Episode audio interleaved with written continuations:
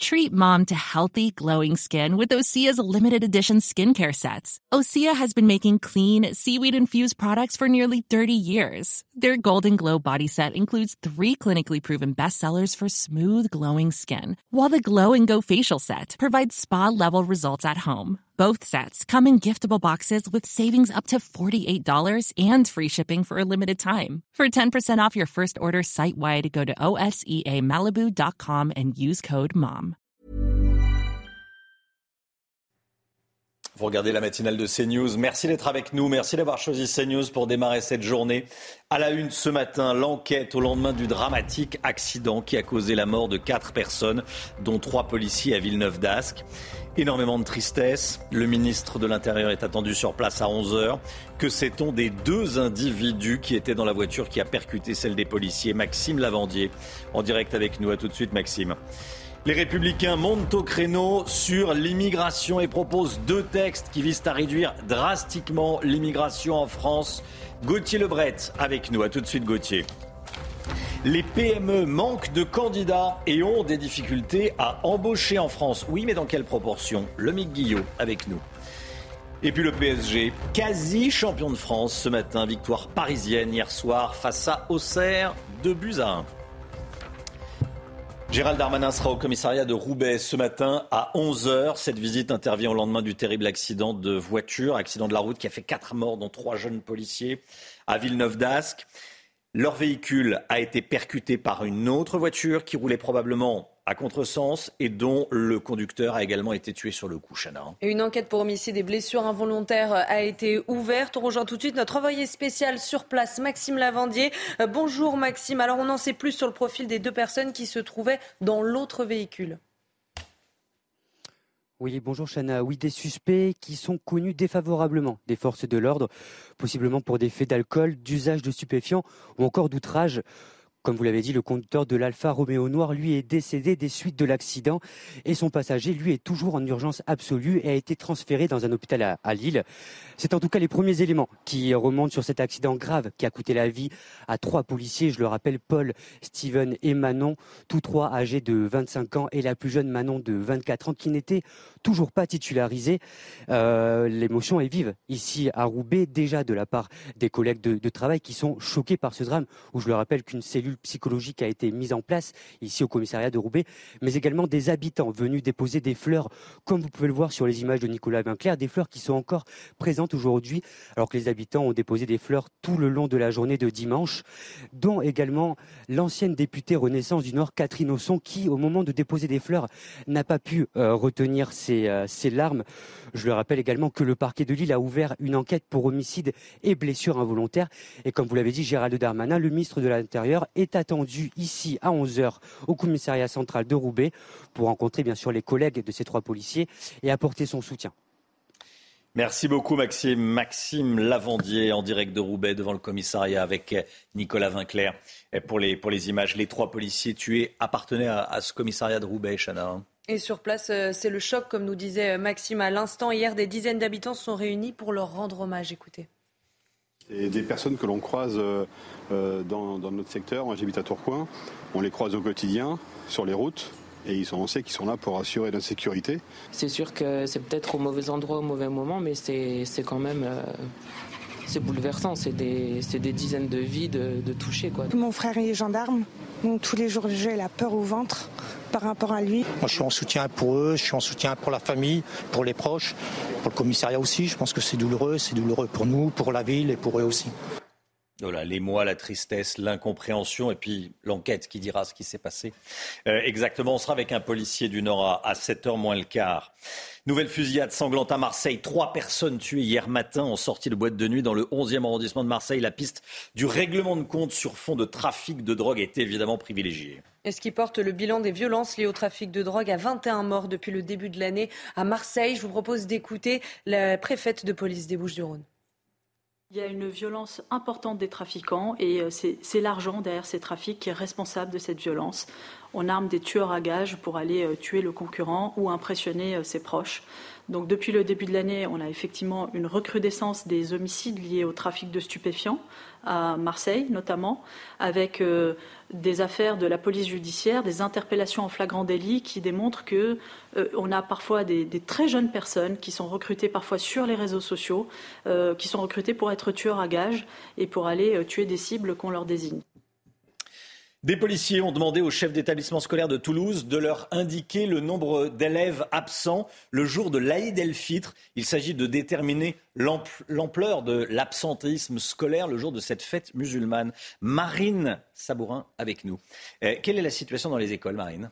Eh bien, Romain, pour le cas de Toulouse, impossible de savoir. Le rectorat, qui n'était pas au courant euh, de cette demande, a ordonné au chef d'établissement de ne pas y répondre. En revanche, selon les chiffres révélés dans une enquête de nos confrères du Figaro, voici un état des lieux. Par exemple, dans une ville du Val d'Oise, un élu recensait plus d'un tiers d'élèves absents le 21 avril dernier. À Paris, un conseiller euh, d'arrondissement comptait seulement 20% d'élèves présents au primaire. Et puis, un conducteur euh, de transport scolaire en Seine-Saint-Denis, lui, comptait moins d'un enfant sur cinq par rapport à l'effectif habituel. Alors euh, Florence Portelli, vice-présidente d'Île-de-France et maire de Tavernier, affirmait qu'il manquait 400 élèves sur les 2000 scolarisés en cours élémentaire dans sa commune, un chiffre établi par rapport au nombre de plateaux repas jetés à la poubelle le 21 avril. Des chiffres qu'elle nuance tout de même car c'était un jour de veille de départ en vacances de la zone C. Alors le gouvernement, vous nous dites, marche sur des œufs sur ce sujet? Oui, le gouvernement est sorti du silence hier après l'indignation du corps enseignant dans un communiqué publié par Sonia Baquès, secrétaire d'État chargée de la citoyenneté qui dément tout fichage. Voici ce qu'elle dit. Aucune donnée nominative n'a été demandée ni recensée à aucun moment, car pour rappel, les statistiques ethniques sont interdites en France et qu'il existe une circulaire de 2004 accordant une absence aux élèves pour les grandes fêtes religieuses. Ce communiqué euh, souhaite donc répondre aux inquiétudes émises par les syndicats enseignants et la gauche qui parlent de dérive islamophobe.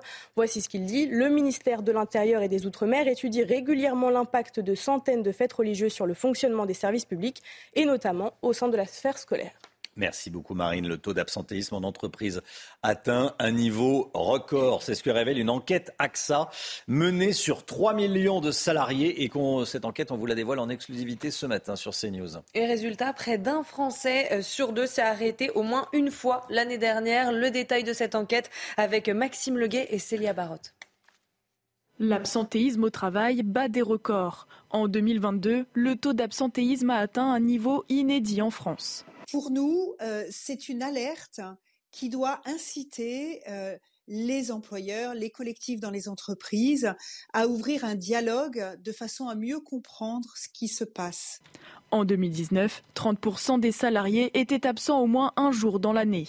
En 2022, ils sont désormais 44%.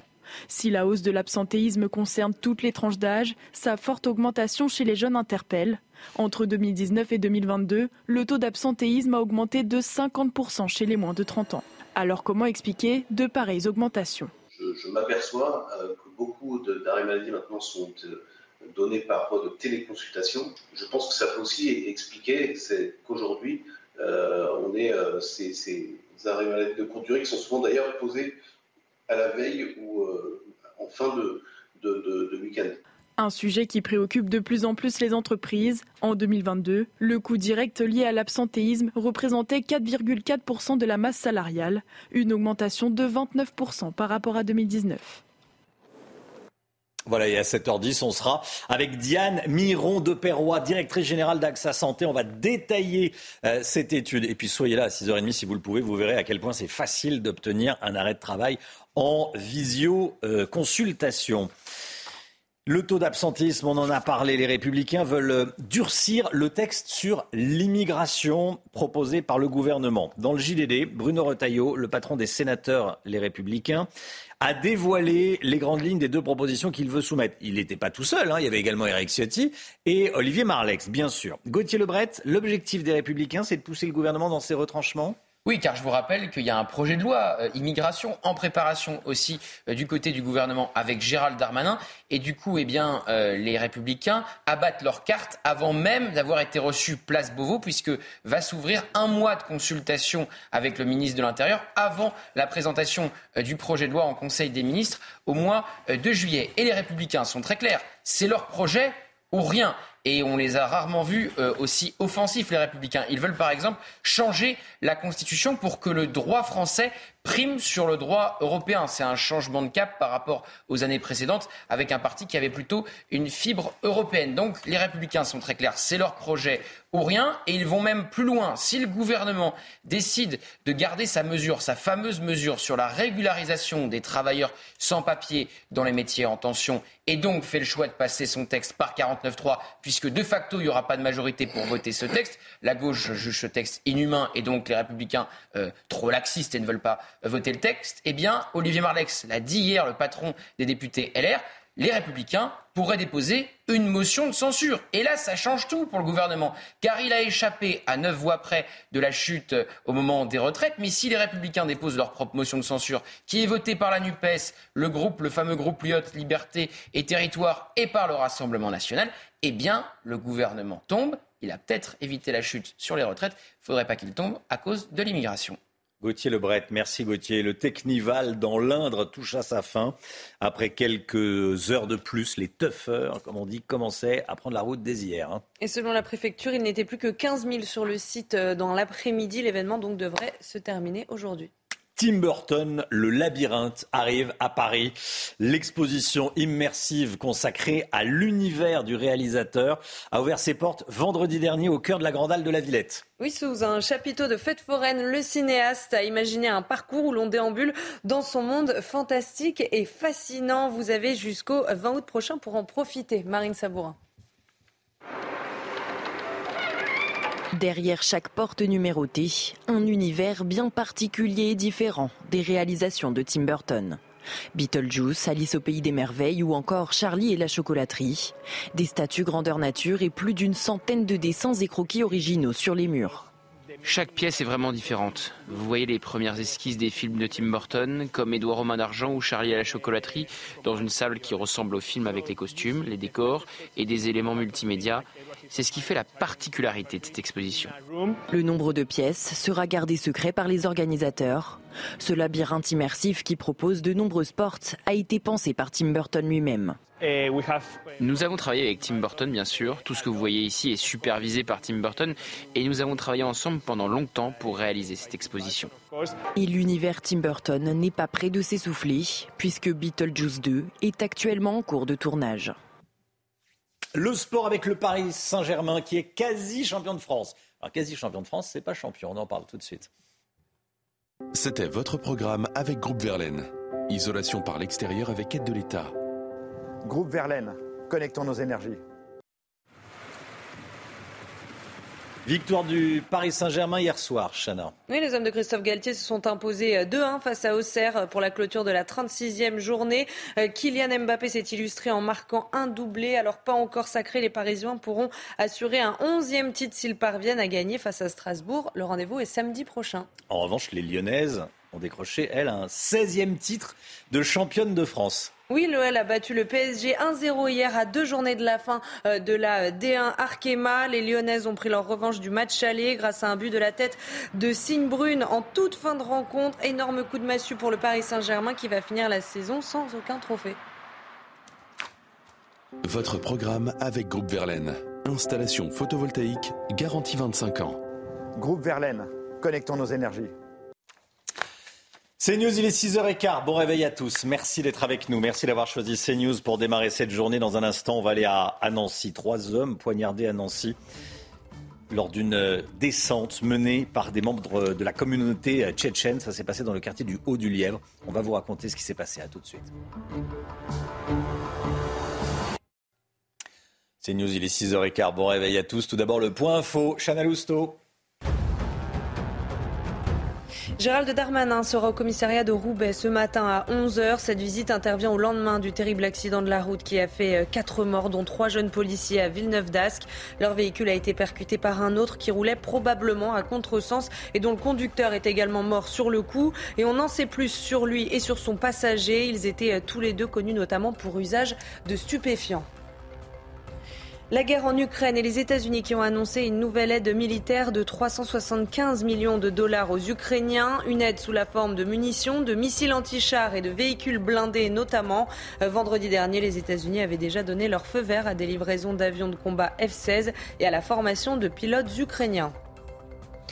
Attention, vous n'avez plus que quelques heures pour envoyer votre déclaration d'impôt version papier. Si vous êtes concerné, vous avez jusqu'à ce soir, 23h59 précise, pour la déposer dans une boîte aux lettres. La version papier concerne généralement les personnes qui n'ont pas accès à Internet ou bien tout simplement ceux qui ne sont pas fans de la version dématérialisée.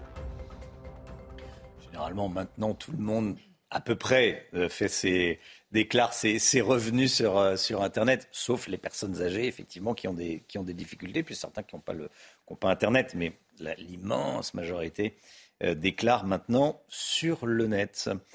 Trois hommes poignardés à Nancy pendant une descente de Tchétchène. Ça s'est passé samedi dernier dans le quartier du Haut-du-Lièvre. Une quinzaine de véhicules et une quarantaine de personnes sont allés se, se venger, Chana. Oui, après l'agression d'un adolescent d'origine euh, tchétchène, c'était il y a euh, quelques jours. Quatre Tchétchènes ont été placés en garde à vue. Je vous propose d'écouter David Didier du syndicat Unité SGP Police.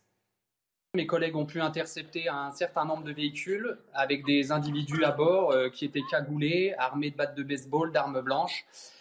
Et donc ça fait, c'est vraiment inquiétant. Mes collègues m'ont informé de l'arrivée dans l'après-midi de, la CRS 8, donc qui est réputée pour intervenir dans les, dans les quartiers sensibles. Donc c'est bien, c'est une bonne chose. J'espère que ça va pouvoir sécuriser euh, pour ce soir, pour quelques jours. Euh, nous, ce qu'on craint, c'est l'après. Je, peux faire un petit parallèle avec ce qui s'est passé à Villerue la semaine dernière, qui se trouve également sur notre département, suite au tir à la Kalachnikov. Eh bien, pour euh, votre information, les gendarmes mobiles qui avaient été mobilisés sur place pour sécuriser, ils ont déjà quitté les lieux une semaine après.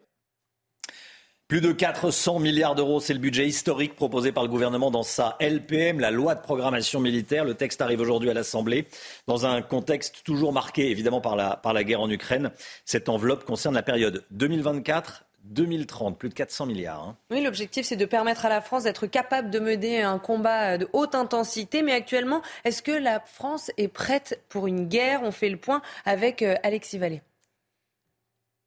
Lors de ses vœux aux armées le 20 janvier dernier, Emmanuel Macron souhaitait avoir une guerre d'avance si la France devait entrer dans une guerre à haute intensité. Ce qu'on appelle guerre de haute intensité, c'est une guerre où s'affronteraient des arsenaux de haute technologie pendant euh, un temps euh, important et qui demanderait donc à la fois des équipements euh, très modernes, très létaux et en volume. Selon les derniers chiffres du ministère des Armées, la France peut compter sur près de 206 000 militaires actifs et environ 164 000 réservistes. Elle est surtout reconnue pour la qualité de ses équipements, comme les canons César décisifs dans la guerre en Ukraine, ou les Rafales, ces avions de chasse commandés par dizaines dans le monde entier. Le problème, elle n'en dispose que d'une faible quantité y a euh, un problème, ce que nous appelons dans notre jargon d'épaisseur stratégique. C'est-à-dire il y a un manque de volume dans les parcs et dans les flottes, qu'elles soient aériennes ou navales euh, ou terrestres. Et il y a euh, aussi un manque, par exemple, eh bien, de pièces de rechange. Il y a un manque flagrant de munitions. Si une guerre devait avoir lieu, la France pourrait toujours compter sur son armement nucléaire et sur ses alliances, comme l'OTAN. La France est classée 9e puissance militaire mondiale par l'organisation Global Firepower.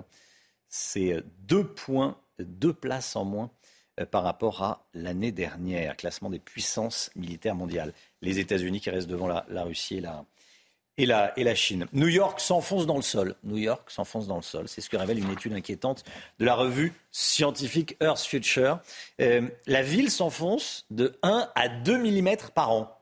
Oui, et c'est en fait c'est peu et c'est beaucoup à la fois. Oui, c'est ça. Hein. On va voir dans un instant que ça paraît peu, mais ça peut avoir de lourdes conséquences et c'est à cause du poids des infrastructures. Les euh, explications d'Elisabeth Guedel, notre correspondante sur place. Un effondrement de 1 à 2 mm par an, ça paraît peu, mais sur des décennies, ça peut devenir dangereux pour New York. Hein, selon les auteurs de cette étude scientifique, la ville s'enfonce sous le poids de ses gratte-ciel, 764 millions de tonnes. Même si le sous-sol est composé principalement de roches dures, solides, il existe aussi des couches beaucoup plus meubles, soulignés scientifiques, composées d'argile, de sable et de limon. L'affaissement est particulièrement prononcé dans le sud de Manhattan, une zone très proche du niveau de la mer combiné à la montée des eaux due au réchauffement climatique, hein, déjà 22 cm de plus en moins de 75 ans, eh bien ces côtes new-yorkaises risquent d'être inondées de plus en plus souvent. S'ajoutent les tempêtes comme Sandy en 2012, ça donne un cocktail de risques qui rend New York particulièrement vulnérable aux inondations. Depuis dix ans, la municipalité travaille à refouler l'eau le plus possible, mais vu le rythme effréné des constructions, l'affaissement de New York n'est pas prêt de s'arrêter. L'affaissement de New York n'est pas prêt de s'arrêter. C'est inquiétant. Après, ça ne s'enfonce pas d'un mètre par an, mais euh, c'est une vraie tendance et les autorités de New York s'en inquiètent. Restez bien avec nous, petite pause publicitaire. Juste après, près de 9 PME sur 10 ont du mal à recruter. On en parle avec Lomi Guillaume. Mais comment ça se fait? 3 millions de chômeurs et les PME ont du mal à recruter. On en parle. Restez bien avec nous. Bon réveil à tous. Bon lundi. Rendez-vous avec Pascal Pro dans l'heure des pros, du lundi au vendredi de 9h à 10h30. Une PME sur deux a besoin de recruter, on en parle tout de suite. Votre programme avec Jean de Confiance. Pour les vacances ou pour une nouvelle vie, louée en toute sérénité. Jean de Confiance, petites annonces, grande confiance. La moitié des PME euh, a besoin de recruter. Et 9 sur 10 ne trouvent pas de candidats. 9 sur 10 ne trouvent pas de candidats. Ce n'est pas un petit phénomène, c'est un phénomène massif. Euh, comment s'expliquent ces difficultés de recrutement? Alors que la France compte encore plus de 2 millions, même 3 millions de chômeurs. Oui, c'est vrai, Romain, c'est difficile à comprendre. On en a parlé la semaine dernière. On a vu d'ailleurs des, reportages sur euh, ces entreprises qui avaient euh, du mal à, recruter. On a des chiffres désormais. Selon la Confédération des petites et moyennes entreprises, la CPME, près d'une PME sur deux a besoin de recruter actuellement, mais 9 sur 10 ont du mal à trouver le bon candidat. Près de 40% des PME qui recrutent n'ont reçu aucune candidature à leur offre d'emploi. Zéro rien. Et pire encore, près d'un tiers des PME françaises ont un ou plusieurs postes non pourvus depuis plus d'un an. Oui, un an de recherche et toujours pas de candidats. Résultat, 64% des entreprises sont contraintes de renoncer à des marchés ou de réduire leur activité tout simplement car elles n'ont pas les bras pour faire tourner euh, leurs entreprises et pour honorer toutes les commandes ou décrocher de nouveaux contrats. Alors quels sont les freins au recrutement? Alors selon les dirigeants euh, interrogés par la CPME, dans pratiquement la moitié des cas, les candidats refusent les contraintes liées au poste proposé, par exemple des horaires ou des jours de travail qu'ils estiment trop contraignants et qui ne permettent pas un bon équilibre vie pro-vie perso. Autre frein, le salaire. 38% des candidats le jugent insuffisant. Enfin, il peut y avoir des difficultés plus pratique. Hein. Un candidat sur dix a du mal à se loger à proximité de son potentiel employeur, sans compter que parmi les candidatures reçues par les dirigeants qui recrutent, un certain nombre n'ont pas non plus les compétences nécessaires pour le poste. Bon, alors euh, maintenant qu'on a établi un tel constat, qu'est-ce qu'il faudrait changer, le MIC Un constat plutôt alarmant. alors, la plupart des dirigeants disent qu'ils ont déjà fait des efforts sur euh, les salaires hein, euh, ces derniers mois et qu'ils ne pourront pas aller beaucoup plus loin. 60% des PME ont ainsi augmenté leurs salariés. Côté horaire, 90 80% des dirigeants sont opposés à la semaine de 4 jours euh, donc pas d'ouverture de ce côté. En revanche, les dirigeants de PME suggèrent par exemple d'adopter des mesures incitatives pour l'embauche des seniors. Ils estiment qu'avec le report de l'âge de départ légal à la retraite, il y a là un vivier de candidats expérimentés, autonomes et souvent motivés qui seraient potentiellement prêts à travailler. Programme avec Jean de Confiance. Pour les vacances ou pour une nouvelle vie, louée en toute sérénité. Jean de Confiance, petites annonces, grande confiance. C'est News, il est 6h26. Bon réveil à tous. Merci d'être avec nous. Le temps tout de suite, Karine Durand. Problème de pare-brise? Pas de stress. Partez tranquille avec la météo et Point S-Glace. Réparation et remplacement de pare-brise. Le temps avec vous, Karine. Euh, à nouveau de fortes averses et des orages au sud cet après-midi? Et oui, encore un temps très instable. Regardez ce qui est tombé hier principalement sur les Bouches du Rhône. Ces pluies étaient vraiment les bienvenues sur des sols complètement desséchés, euh, globalement entre 7 et 11 euh, mm autour de Marseille. Alors c'est effectivement une bonne nouvelle, mais ce n'est pas suffisant du tout pour endiguer cette situation de sécheresse. Mais aujourd'hui, on aura encore euh, parfois de violents orages avec de bons cumuls de pluie.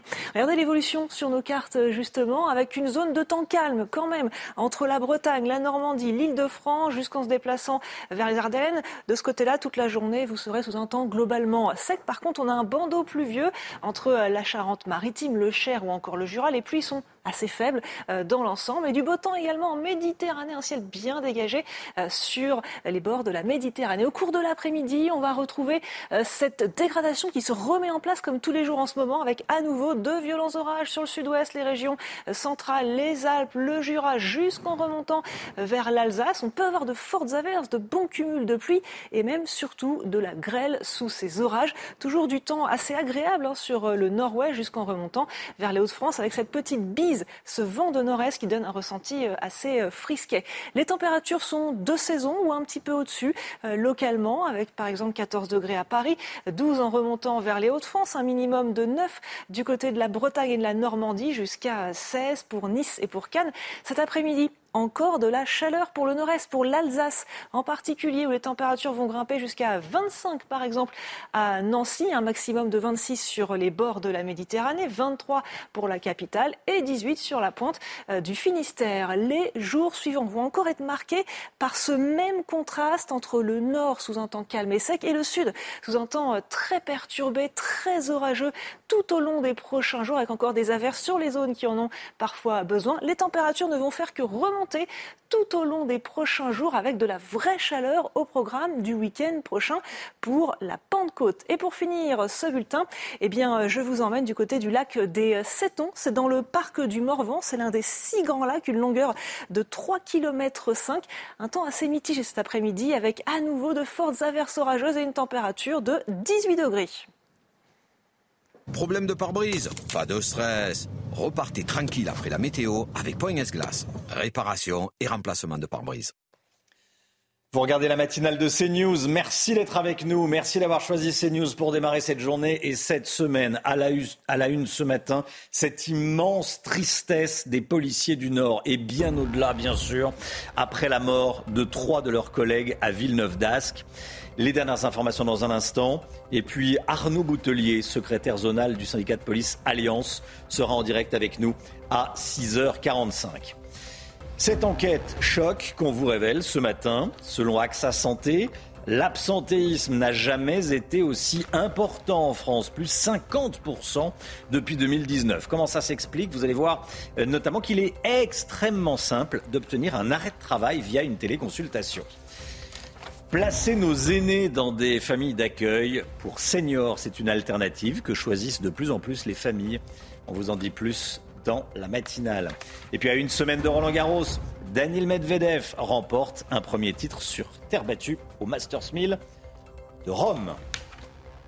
Gérald Darmanin sera donc au commissariat de Roubaix ce matin à 11h. Cette visite intervient au lendemain du terrible accident de la route qui a causé la mort à quatre personnes, dont trois jeunes policiers, 24 et 25 ans.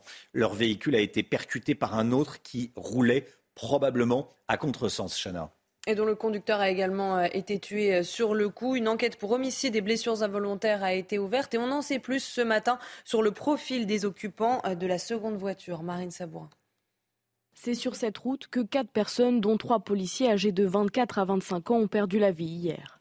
Les premiers éléments viennent conforter l'hypothèse d'un choc frontal sur une bretelle d'accès. Une voiture se serait engagée à contresens.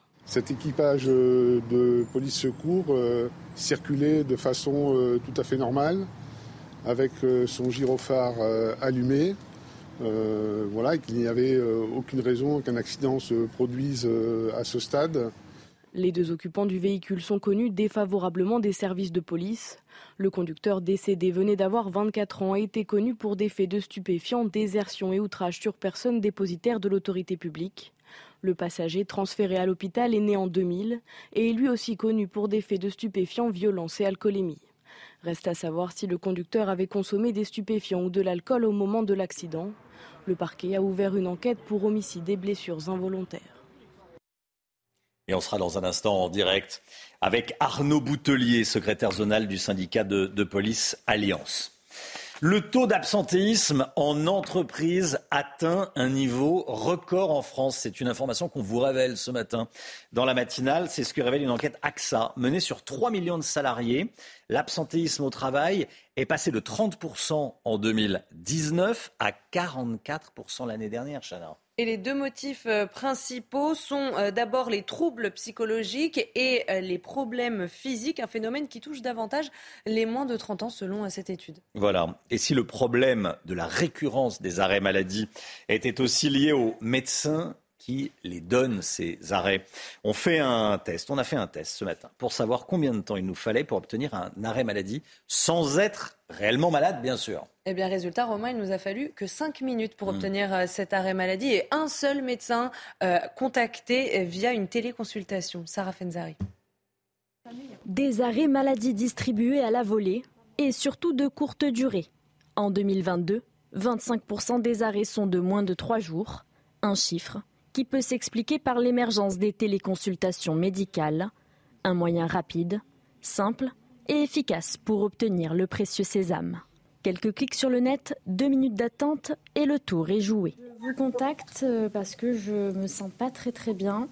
C'est-à-dire euh, J'ai pris ma température, j'ai de la fièvre. Donc si euh, éventuellement je peux avoir aussi un, arrêt maladie parce que je ne me sens pas du tout. Ah, je vous arrête. Hein pour l'arrêt de maladie. Je vous donne deux jours, aujourd'hui et demain. D'accord, très bien. Voilà, mademoiselle, tout est là. Super. Vous recevez tout sur votre email. Hein Parfait, je vous remercie, monsieur. Je vous en prie, bonne soirée. Également, au revoir. Cinq minutes de consultation visuelle et en très bonne santé, le docteur dresse un arrêt maladie de deux jours. Voilà, c'est effectivement d'une simplicité biblique d'obtenir un arrêt maladie. Euh, en France avec une visio-consultation, une vidéo-consultation, sans être réellement malade. Après, euh, c'est malhonnête parce que le, médecin n'y est j'allais dire pour rien, c'est autorisé. Euh, on lui ment, on lui dit qu'on a qu'on est un peu malade, qu'on se sent pas très bien.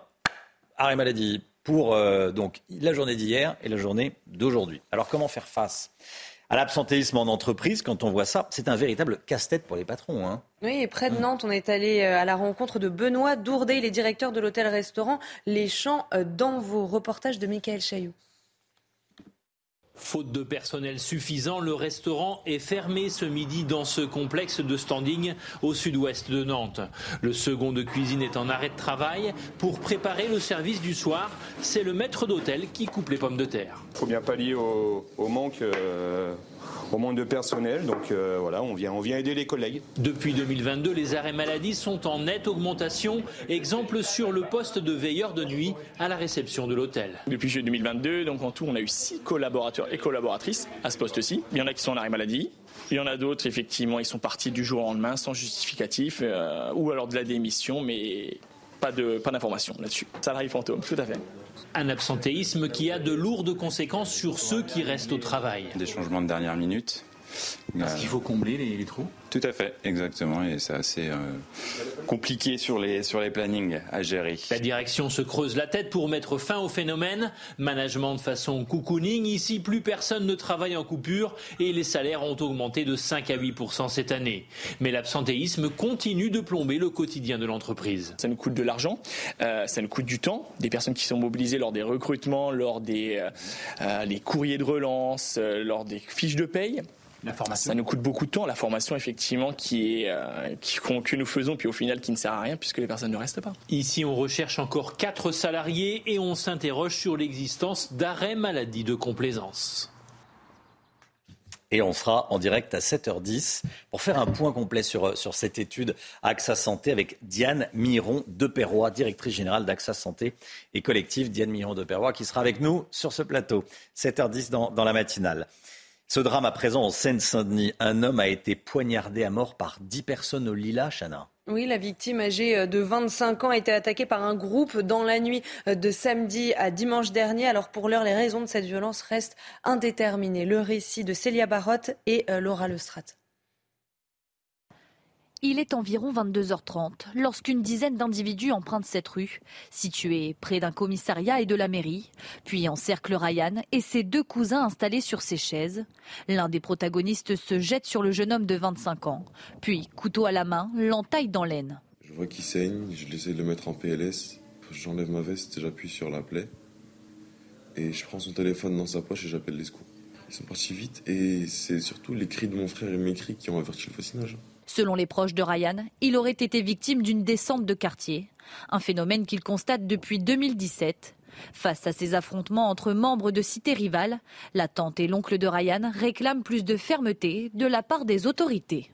Et s'ils étaient, par les antécédents passés, assez et sévèrement réprimandés et punis, et que la justice a fait ce qu'il fallait, les jeunes, ils auront peur de faire justement ce genre de choses ou de, de représailles. Multiplier les caméras de surveillance dans les quartiers il faut leur identité, il faut les reconnaître. Parce que leur impunité est liée à leur anonymat. La famille du jeune dentiste qui exerçait à Pantin attend désormais que justice soit faite. Une enquête est ouverte et a été confiée à la police judiciaire de Seine-Saint-Denis. Attention, vous n'avez plus que jusqu'à ce soir pour envoyer votre déclaration de revenus version papier. Si vous êtes concerné, bien sûr, parce qu'il y a de moins en moins de gens qui déclarent sur papier, vous avez jusqu'à ce soir 23h59 pour la déposer dans une boîte aux lettres. Oui, vous avez raison, de moins en moins de personnes euh, utilisent la version papier. Ça concerne généralement les personnes qui n'ont pas accès ou Internet ou bien ceux tout simplement qui ne sont pas fans de la version dématérialisée. Ouais, qui ne sont pas à l'aise avec... Euh, avec la version dématérialisée, comme vous dites. C'est une alternative que choisissent de plus en plus de familles. Et je voulais qu'on en parle ce matin. Placer les aînés, les grands-parents souvent, ou les parents, euh, dans des familles d'accueil pour seniors. Oui, après les scandales Orpea et Corian, ce placement offre d'autres garanties aux personnes âgées, comme euh, celle de préserver une vie normale. Mathilde Couvillard-Flornois. On les a achetés ensemble, Maggie les a. À Cavaillon, chez les Jacquets, on se réunit autour d'un goûter. Pourtant, au bout de la table, Marguerite, 86 ans, ne fait pas réellement partie de la famille. Depuis plusieurs années, Audrey Jacquet, ancienne aide à domicile, accueille et s'occupe de Marguerite dans son foyer familial. Maggie, euh, dans la maison, c'est une présence euh, bienveillante supplémentaire. Euh, je lui suis aussi reconnaissante de me faire confiance ainsi que sa famille pour me permettre d'être à la maison. Voilà. Donc c'est une compagnie au quotidien. À Arles, Nadia accueille elle aussi des résidents seniors, mais ceux-ci ont la particularité d'être atteints de maladies neurodégénératives. Cet après-midi, c'est atelier photographique pour Mireille et André Pierre. Plus fort, Mireille. Très bien. Nadia accueille des seniors chez elle depuis 2019. Son but, faire en sorte que les patients se sentent comme à la maison. Notre fonctionnement ici, c'est d'essayer de leur préserver la vie la plus normale possible. Je ne les traite pas comme des personnes malades. Ils m'aident à préparer à manger, s'ils ont envie de nettoyer la table dehors, euh, ils font ce qu'ils veulent en fait. Ces hébergements alternatifs sont encore très peu en France. Seuls 4750 seniors logent chez un accueillant familial, contre 600 000 placés en EHPAD. Voilà, c'est une belle initiative et on en parle ce matin. Encore du beau monde sur le tapis rouge du Festival de Cannes hier soir, mais celui que tout le monde attendait n'était autre que Jude Law. C'est celui que vous attendiez, Chana Oui, c'est j'ai écrit ce texte. Hein. Je ne sais pas si. Euh, celui que Chana attendait. L'acteur britannique est à l'affiche du Jeu de la Reine signé par le Brésilien Karim Aynouz où il incarne l'effroyable roi Henri VIII vêtu d'un élégant smoking et d'une moustache parfaitement taillée, il faut le dire. Hmm. Euh, Jude Law euh, on voyait surtout son dos. Hein. on voyait l'arrière du costume essentiellement. il très de face au début et de dos après. Mais en tout cas, il a fait sensation euh, sur la croisette et à noter que c'est le deuxième roi à monter les marches après euh, Johnny Depp qui incarne donc Louis XV dans le dernier film de Maïwen. Et la guerre en Ukraine s'est invitée sur le tapis rouge à Cannes. Hein. Oui, hier, une femme vêtue d'une robe aux couleurs du drapeau ukrainien, vous allez voir les images, a fait irruption sur les marches du festival. La femme a sorti des poches de faux sang qu'elle a déchirées au-dessus de sa tête. Elle a immédiatement été évacuée par la sécurité. Le sport. C'était votre programme avec Groupe Verlaine. Isolation par l'extérieur avec aide de l'État. Groupe Verlaine, connectons nos énergies. La victoire du Paris Saint-Germain hier soir, le Paris Saint-Germain qui se rapproche d'un titre de champion de France. Oui, les hommes de Christophe Galtier se sont imposés 2-1 euh, hier face à Auxerre pour euh, la clôture de la 36e journée. Et Kylian Mbappé s'est illustré en marquant un doublé. Alors pas encore sacré, les Parisiens pourront assurer un 11e titre s'ils parviennent à gagner face à Strasbourg. C'est samedi prochain. Et du tennis à une semaine du début de Roland Garros, Daniel Medvedev étonne au Masters 1000 de Rome. Oui, c'est pas un adepte de la terre battue et pourtant le Russe a vaincu euh, le jeune Danois Holger Rune en finale, score final 7-5, euh, 7-5, une prouesse donc pour Medvedev qui n'a jamais gagné un seul tournoi sur cette surface depuis le début de sa carrière. Votre programme avec Groupe Verlaine. Installation photovoltaïque garantie 25 ans. Groupe Verlaine, connectons nos énergies. L'enquête, l'enquête après la mort des trois policiers dans le Nord, dans un accident de la route. Il faudra savoir exactement ce qui s'est passé. L'enquête le, dira. Il y a un quatrième mort dans la voiture qui a percuté celle des, des policiers. Arnaud Boutelier, secrétaire zonal du syndicat Alliance Police, sera avec nous dans un instant. A tout de suite. C'est News, il est 7h moins le quart. Bienvenue à tous. Dans un instant, on sera en direct avec Arnaud Boutelier, secrétaire zonal du syndicat Alliance Police. On va revenir sur ce qui s'est passé hier à Roubaix, bien sûr. Mais tout d'abord, le point info, Chana Lousteau. Le taux d'absentéisme en entreprise atteint un niveau record. C'est ce que révèle une enquête AXA menée sur 3 millions de salariés qu'on vous dévoile en exclusivité dans la matinale. L'absentéisme au travail est passé de 30% en 2019 à 44% l'année dernière. Les deux motifs principaux sont les troubles psychologiques et les problèmes physiques, un phénomène qui touche de plus en plus les moins de 30 ans. Trois hommes poignardés à Nancy pendant une descente de Tchétchène. Ça s'est passé euh, samedi dernier dans le quartier du Haut-du-Lièvre. Une quinzaine de véhicules et une quarantaine de personnes sont venus se venger après l'agression d'un adolescent d'origine tchétchène il y a quelques jours. Quatre Tchétchènes ont été placés en garde à vue.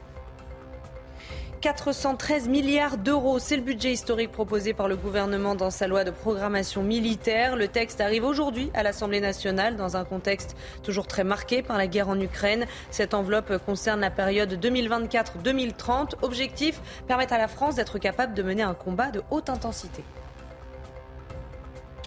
Arnaud Boutelier avec nous. Bonjour Arnaud Boutelier, merci d'être en direct avec nous. Bonjour. Dans la matinale de, de CNews, secrétaire zonal du syndicat de police Alliance.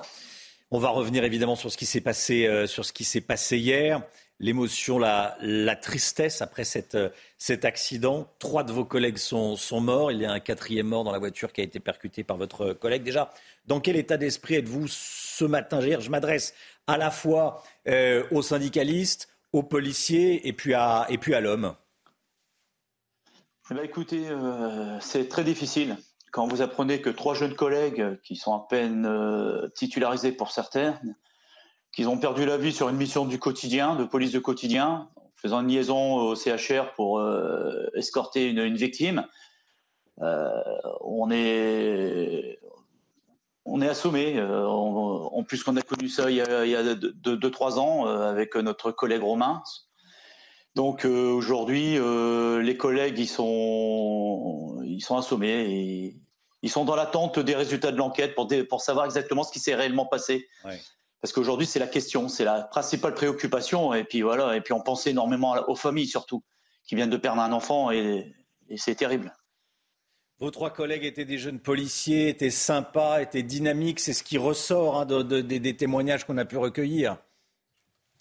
Oui, oui. Euh, de toute façon, euh, j'ai été au contact des collègues hier. Mmh. Euh, euh, ils étaient dévoués, investis. Euh, ils avaient cette vocation de pouvoir euh, rendre service à la population. Des policiers qui travaillent dans un secteur difficile comme Roubaix. Donc voilà, oui, ils, étaient jeunes et motivés. Oui, et on ne fait pas ce métier, c'est pas vous qui allez me contredire, on ne fait pas ce métier par hasard. Il y, a de l'altruisme quand on décide d'être policier. Qu'est-ce qu'on sait de ce qui s'est passé à, ce stade Quelles sont les certitudes? Bah, Écoutez, comme il a annoncé notre directeur général, euh, on part sur une hypothèse que c'est un véhicule roulé à contresens et qui est venu percuter fortement le véhicule de police qui venait en face. Et le drame, euh, comme vous le savez, euh, est la cause de quatre personnes décédées et deux blessés mmh. graves. parce que dans, l'autre voiture, le, conducteur est, le conducteur est, décédé également sur le coup. Tout à fait. Qu'est-ce qu'on sait du profil des deux occupants, donc conducteur malheureusement décédé, et le, et le passager de, la voiture qui, a percuté celle de vos, de vos collègues? Qu'est-ce qu'on sait du profil? Des jeunes? Le profil, bah, des jeunes, oui, hein, ils ont exactement le même âge que, que nos collègues qui sont décédés. Hmm. Euh, ils sont connus euh, des services de police et de justice pour des faits de droit commun. J'en dirai pas plus. Hein, euh, Madame la procureure de Lille devrait s'exprimer sur, sur cette affaire. donc voilà, pour l'instant, on n'en dit pas plus pour, que l'instruction se fasse correctement et pour éclaircir davantage cette affaire. Bien sûr, mais j'imagine qu'il y, a des caméras à Roubaix. Euh, peut-être que cette voiture a été vue roulant très vite, éventuellement même dans un autre quartier. Peut-être qu'elle avait été signalée également. Peut-être que d'autres collègues l'avaient repérée. Ah bah de toute façon, vous, sachez, euh, vous savez, pardon, dans, ce type d'affaires, euh, tous les témoignages, tous les indices qui vont être exploités au maximum pour pouvoir éclaircir euh, hmm. cette tragédie. Il est bien évidemment que les policiers euh, qui sont en charge de l'enquête mettent tout en œuvre pour rétablir une vérité rapidement pour pouvoir donner déjà des réponses aux familles et aux collègues, hein, parce que là c'est l'incompréhension totale sur cette affaire. Il a pas eu, ils n'étaient pas en intervention d'urgence, hein, et comme je vous l'ai expliqué tout au début, hein, il, ne faisait qu'une liaison pour apporter euh, un examen médical pour une victime.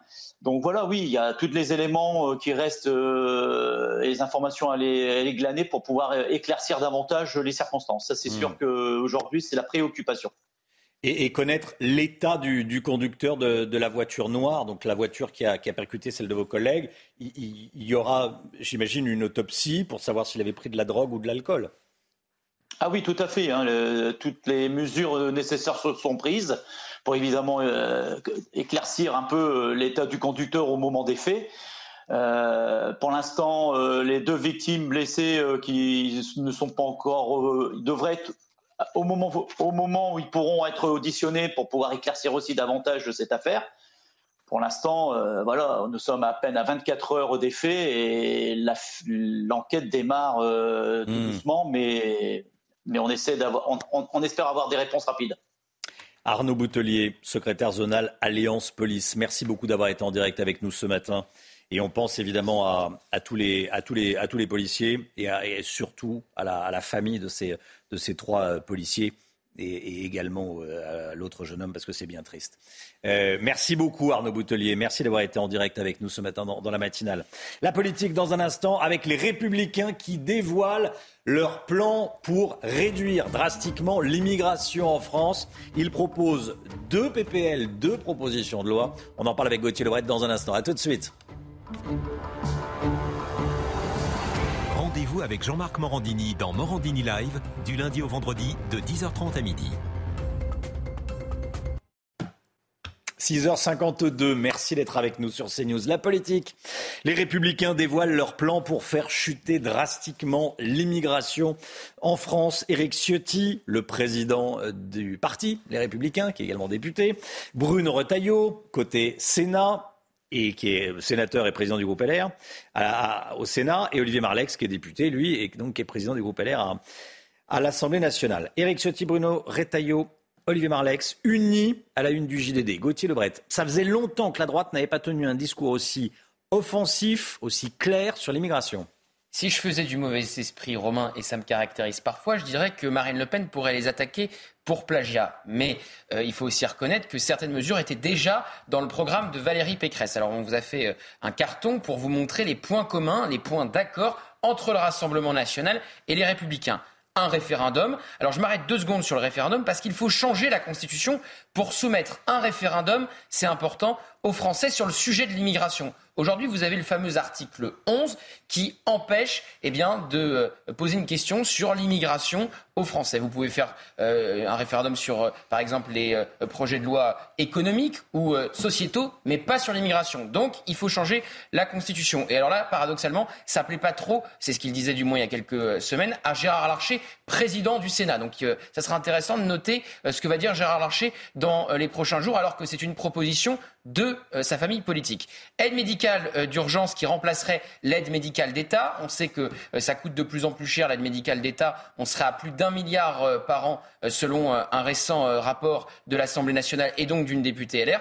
Présomption de majorité pour les mineurs isolés. Vous savez, quand vous avez un mineur isolé, pour savoir s'il est vraiment mineur, vous lui proposez un test osseux. Bon, bah, s'il refuse, il est considéré de facto comme majeur. Et puis alors là, c'est le vrai changement chez les Républicains qui avaient plutôt une fibre européenne. On se souvient de Nicolas Sarkozy qui faisait euh, campagne pour les traités européens, qui était à la une euh, de Paris Match avec François Hollande pour le dernier référendum en 2005, eh bien, le droit national qui prime sur le droit européen. Ça, c'est un vrai euh, revirement côté LR qu'on avait déjà vu, il est vrai, commencer pendant euh, la primaire. Mais ça change et euh, du côté de la majorité, on s'étouffe quand on voit ça. Et puis, autre revirement quelque part des républicains, le rétablissement de la double peine que Nicolas Sarkozy avait supprimé ou du moins aménagé.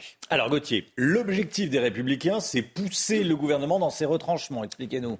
Oui, parce que euh, le gouvernement, vous le savez, est en train de préparer une loi immigration portée par Gérald Darmanin. Et il y a un mois de consultation qui va s'ouvrir euh, place Beauvau au ministère de l'Intérieur. Gérald Darmanin doit recevoir les LR, c'est pas encore fait. Et bien avant d'aller place Beauvau, les Républicains donnent leurs conditions dans les colonnes du JDD. Ils disent c'est nos mesures rien. Donc évidemment, pour discuter, euh, c'est compliqué. Donc le, euh, le, gouvernement va devoir euh, forcément utiliser un 49-3 s'il veut continuer à composer avec l'aile gauche de sa majorité. On va y revenir dans un instant. Et donc effectivement, si le gouvernement utilise le 49-3, les républicains, Olivier Marlex explique, et là c'est un changement de ton, qu'il déposera une motion de censure. Donc ça veut dire que si vous avez une motion de censure déposée par les LR, la NUPES la vote, euh, le RN aussi, eh bien le gouvernement tombe, ce qui n'est pas arrivé sur, ce qui ne s'est pas produit sur les retraites, puisque vous le savez qu'à neuf voix près, le gouvernement eh bien, s'est sauvé euh, de la chute. Là, ça pourrait arriver. Comment trouver une majorité alors pour le gouvernement? Eh bien, ce que je vous dis, c'est complètement mission impossible, parce qu'en fait, Gérald Darmanin ne veut pas droitiser son texte pour garder l'aile gauche de sa majorité. Exemple très concret, euh, la régularisation des travailleurs en tension dans des travailleurs sans papier dans les métiers en tension. Bon bah, c'est une mesure euh, qui tient à l'aile gauche de la majorité et à Sacha Houlier, président de la commission des lois. Donc c'est pas possible de la retirer. Or les républicains disent vous faites voter ou vous passez par 49.3 avec une telle mesure, on met une motion de censure. Et donc le fameux Sacha Houlier qui tient l'aile gauche de la majorité, il a même dit il faut, faut que les républicains arrêtent de pérorer. Donc c'est un peu pour vous donner l'ambiance. Et puis je voulais terminer par un, point important. Hier, Éric Dupont-Moretti, sur France 5, le garde des Sceaux, sur un documentaire qui revenait, vous savez, sur l'horrible meurtre de la jeune Lola par une personne sous obligation de quitter le territoire. Bon, eh bien, Éric Dupont-Moretti, il balaye un peu ça d'un revers de la main. Il dit que c'est pas le vrai sujet, les OQTF, et que de toute façon, on peut pas euh, toutes les réaliser. C'est comme ça, c'est une fatalité. Eh bien, il faut rappeler au garde des Sceaux qu'Emmanuel Macron avait promis de réaliser 100% des OQTF et que cette promesse a été renouvelée il y a à peine quelques semaines par Gérald Darmanin. Alors si on en croit le ministre de la Justice, ça veut dire que le président aurait menti ou alors c'est une question de volonté politique. Et visiblement, volonté, il n'y a pas. Gauthier Lebret, merci beaucoup Gauthier. 8h15, Manuel Bompard, député de la France Insoumise, sera l'invité de Laurence Ferrari. 8h15.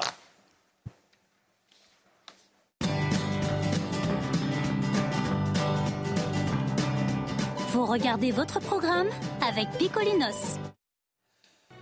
Chimène Badi chante l'hymne à l'amour. L'hymne à l'amour repris par Chimène Badi ce matin dans la matinale. Tiens, écoutez. Et la terre peut bien s'écrouler.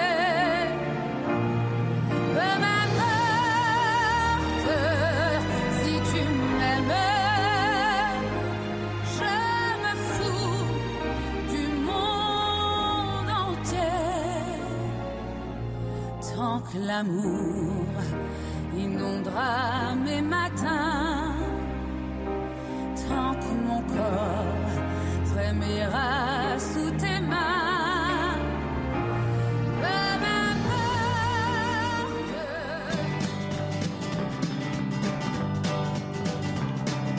Vous avez regardé votre programme avec Picolinos. Il est bientôt 7 heures, le temps avec Karine Durand.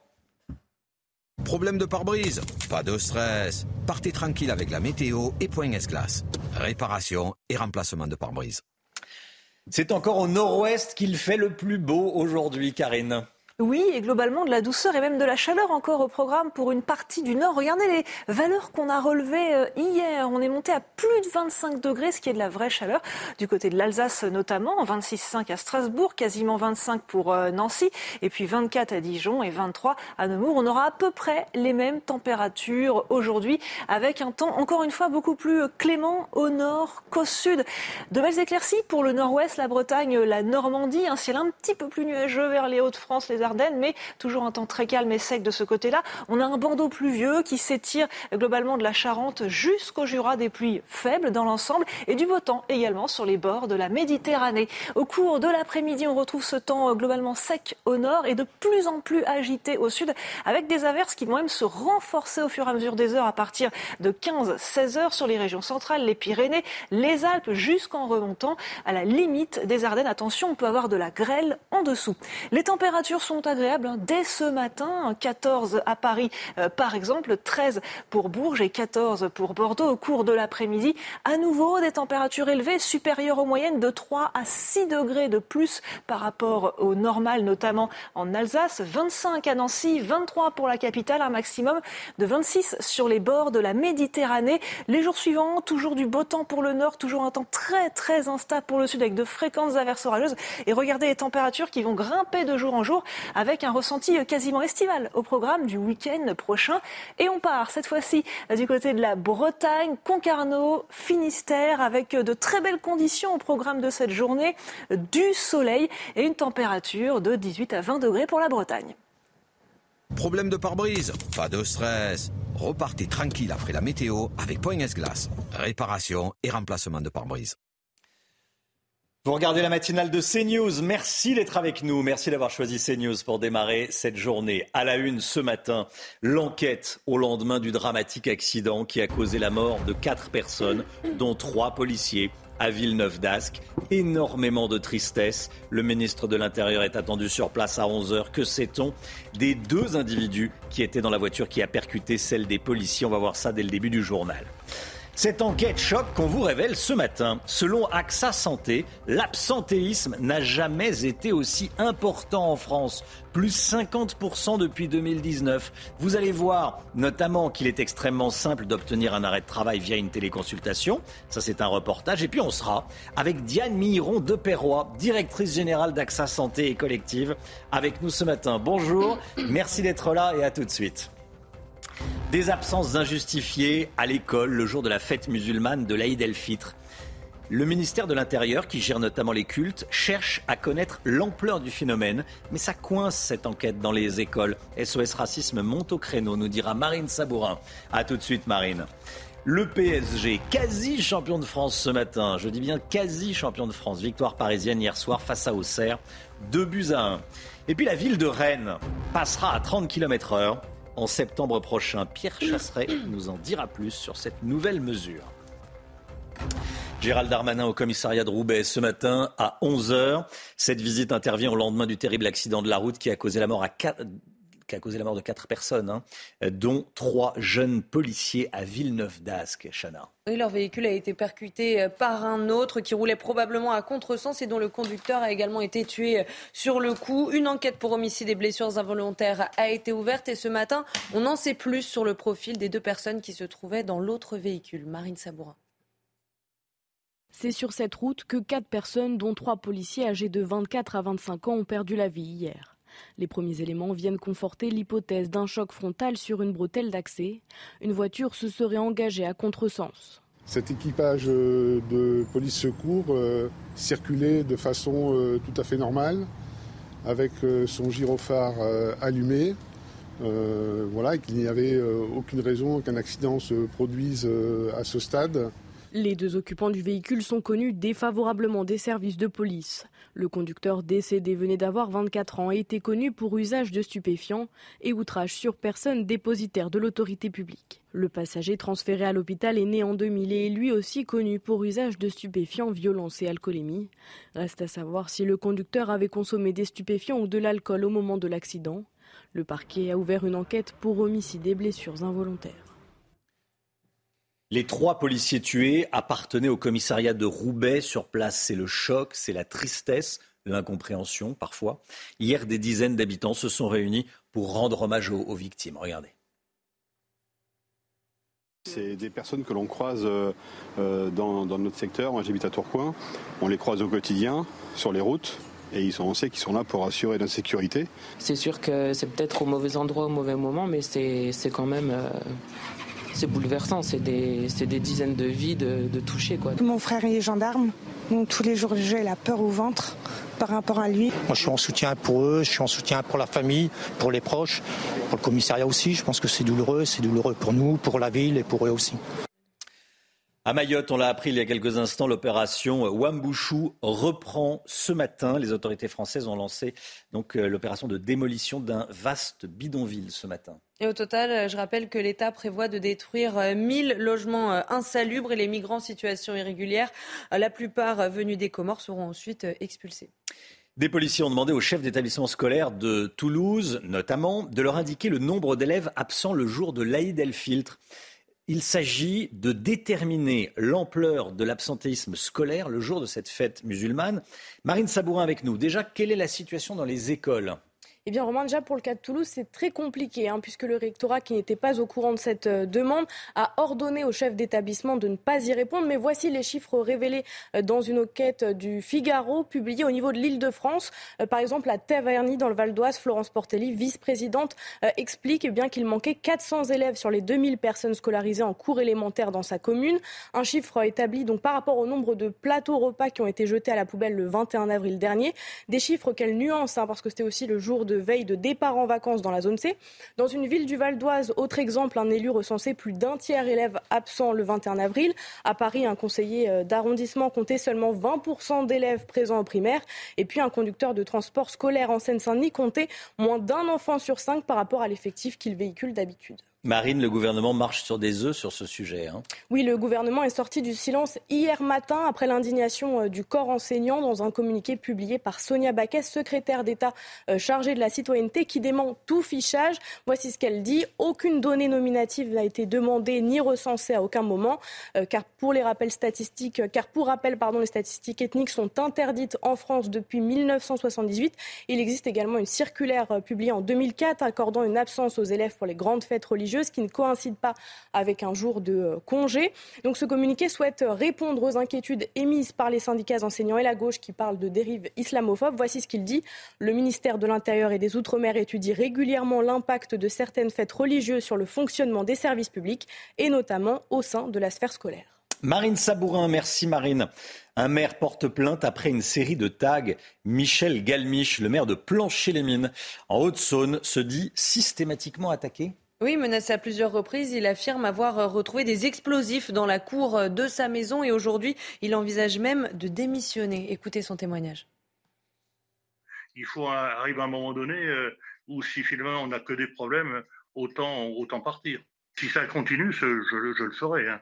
Ça, euh, je ne veux pas non plus être la cause de, problèmes au sein de ma commune. Hein. Je n'ai pas peur. Hein.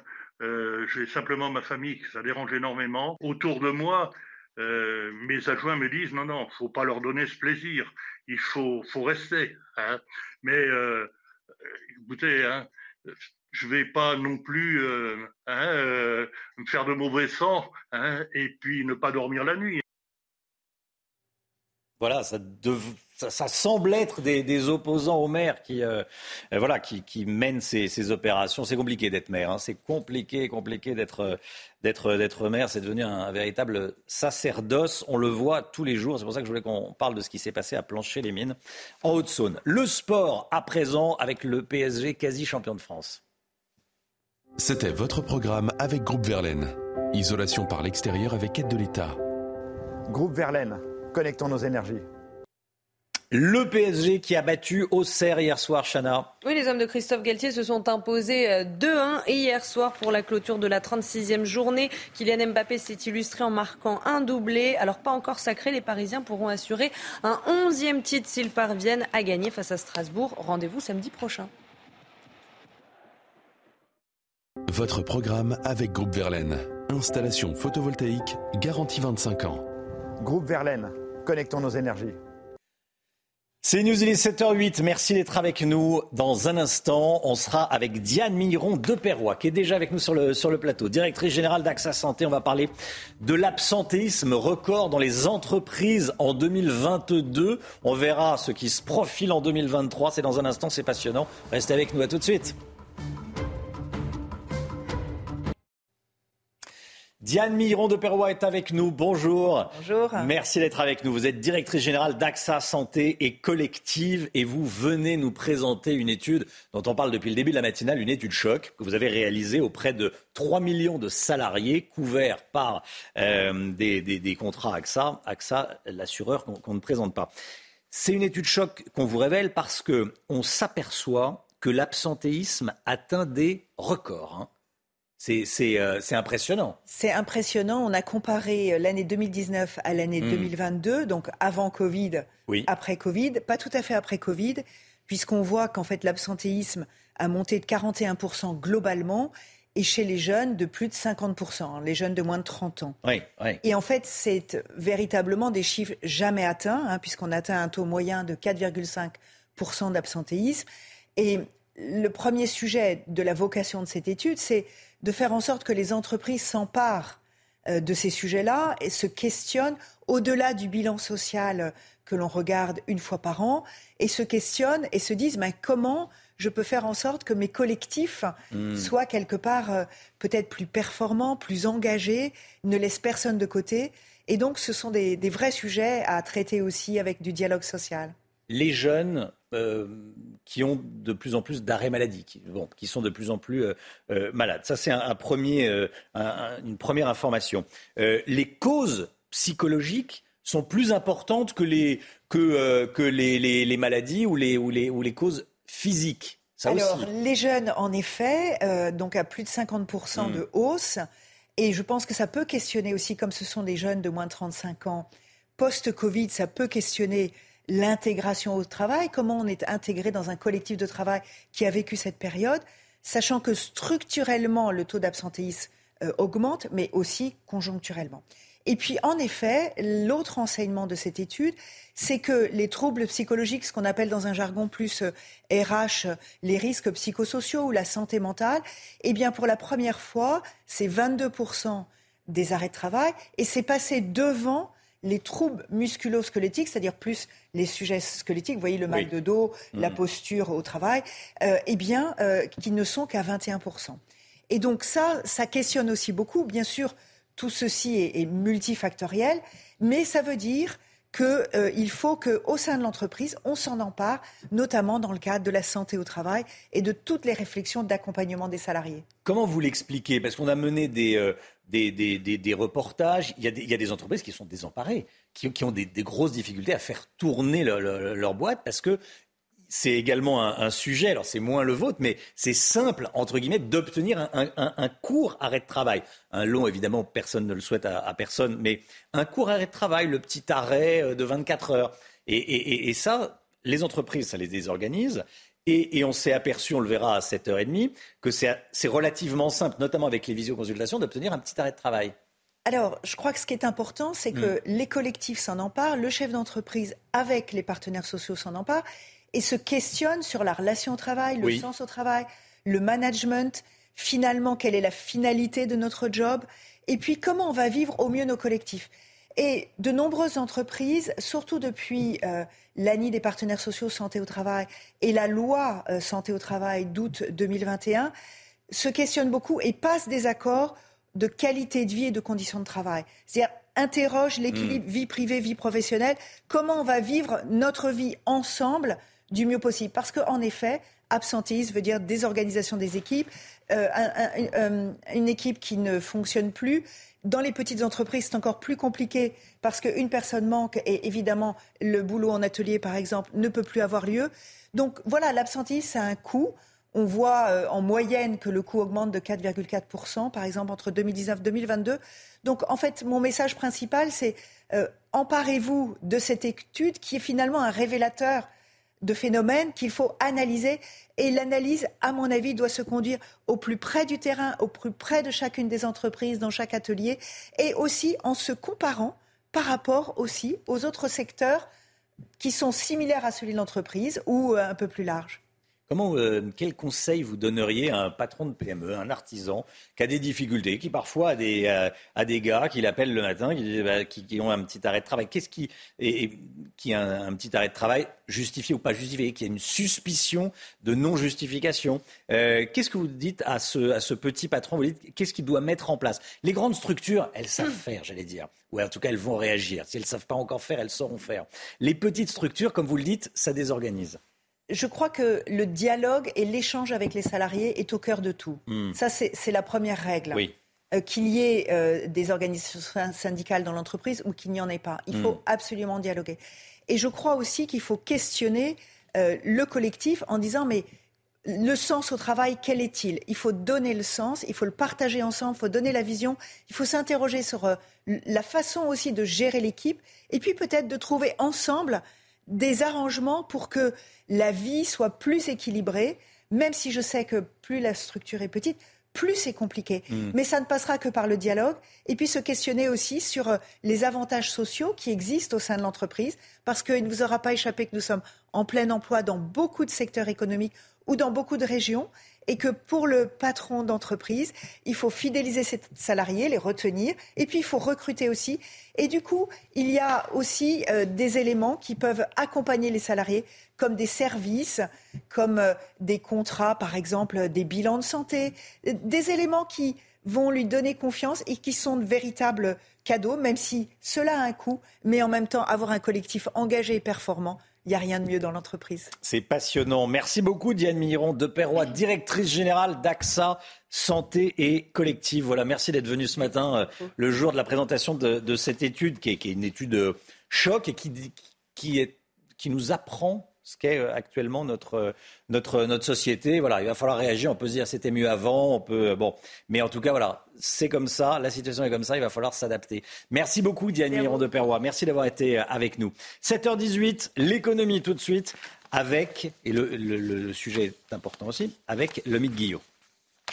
Votre programme avec Jean de Confiance. Pour les vacances ou pour une nouvelle vie, louée en toute sérénité. Jean de Confiance, petites annonces, grande confiance. On va parler des casinos avec vous, Lomic Guillot. Lomic, le Sénat a adopté la semaine dernière une proposition de loi de sénateurs les Républicains permettant l'implantation de nouveaux casinos en France. Pourquoi cette loi? Oui, c'est vrai, euh, Romain. La loi, il faut savoir, en France, par euh, défaut, on pourrait dire interdit les casinos. Les casinos sont interdits en France.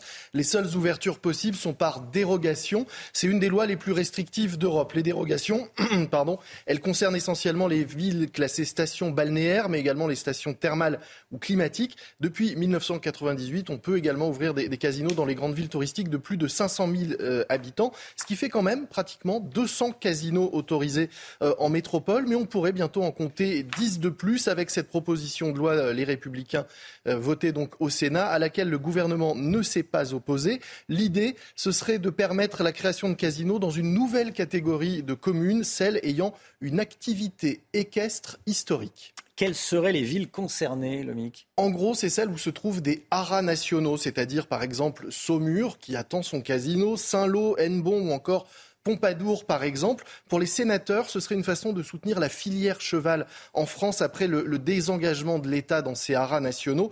Et puis, c'est cohérent parce que le monde du hippisme est lié depuis toujours au jeu d'argent. Pour les villes concernées, ce serait une véritable manne. Hein. Il faut savoir que 15% des recettes des, casinos sont reversées aux communes. À Deauville, par exemple, selon le, le Figaro, cette taxe représente 15% du budget municipal. C'est loin d'être négligeable.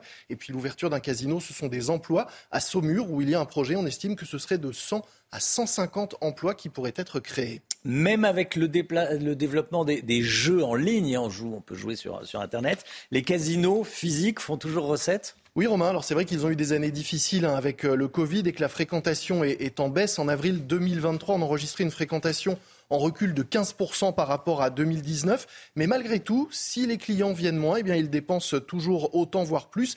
Et le chiffre d'affaires des casinos est constant, voire en légère progression. On dépense à peu près 70 euros par visiteur et par visite, euh, mmh. dont une grande majorité dans les, dans les machines à sous. Et puis, de, si de plus en plus de, joueurs jouent en ligne, c'est sur des sites basés euh, à, l'étranger, car ils sont interdits en France. Il y a aussi une réflexion pour pouvoir autoriser des, des casinos euh, virtuels en France. c'est possible, ça rapporterait à l'État, parce qu'il ne faut pas oublier que quand on joue au casino, il y a surtout un grand gagnant à chaque fois, c'est l'État. C'était votre programme Et avec quasi. Jean de Confiance. Pour les vacances ou pour une nouvelle vie, louée en toute sérénité. Jean de Confiance, petites annonces, grande confiance. Voilà, au casino, y a, il y a l'État qui gagne à, chaque, à tous les coups. les coups. Et, Et le et le casino, casino. souvent. Et le casino, souvent. C'est comme l'essence. C'est comme l'essence. Bon. Pierre Chasseret est avec nous. Bonjour Pierre. Bonjour Romain. Dans un instant, juste après la petite pause publicitaire, on va parler de Rennes, la ville de Rennes qui va passer aux 30 km heure. Est-ce que c'est une bonne ou une mauvaise chose? On en parle dans un instant. À tout de suite. Rendez-vous avec Pascal Pro dans l'heure des pros, du lundi au vendredi de 9h à 10h30. C'est News, il est 7h24. L'automobile avec vous, Pierre Chasseret. Bonjour Pierre. Bonjour Romain. Délégué général de 40 millions d'automobilistes. Vous vouliez nous parler ce matin de la ville de Rennes qui va passer à 30 km heure maximum le 4 septembre prochain, à la rentrée. Hum. Rennes qui sera déjà concernée par les zones à faible émission et qui en plus en rajoute sur cette mesure qui peut être entendue par beaucoup d'automobilistes comme un frein. Et oui, il y a bel et bien un coup de frein puisque toute la ville de Rennes passera à 30 km heure, mesure votée à l'unanimité en conseil municipal. Cependant, 6% de la voirie constitueront une exception qui pourra rester à 50 km heure. On pense notamment aux plus grands axes de la ville. Mais globalement, c'est 30 partout. Alors beaucoup de villes prennent la même décision. hein. Pourquoi? Quelle en est la, la raison? J'ai vraiment l'impression qu'on est dans une mesure d'affichage politique. On va regarder déjà les chiffres de la pollution. C'est important parce que c'est souvent la mesure qui est mise en avant. Je vous propose de regarder celle, notamment la courbe des émissions de CO2. Comme la consommation des véhicules, vous l'observez, elle fait une forme de U. Moins vous roulez vite, plus vous émettez de polluants parce que votre moteur peine un peu sur les premiers rapports. C'est en fonction de la consommation du véhicule. Et Oui. vous voyez qu'à partir de 70-80 km heure, cette fois-ci, on remonte dans les émissions polluantes de CO2. Au niveau des oxydes d'azote, maintenant, les NOx, eh bien, c'est exactement la même courbe. J'aurais pu prendre aussi celle des particules fines. C'est exactement la même chose en termes de pollution. Selon les études du CEREMA, qui fait référence notamment, ou de l'ADEME, il n'y a pas d'intérêt aux 30 km heure, puisqu'on demande aux Français de rouler en dessous de 30 km heure tout le temps. Bon, on sent, Pierre, que vous n'êtes pas favorable aux 30 km heure.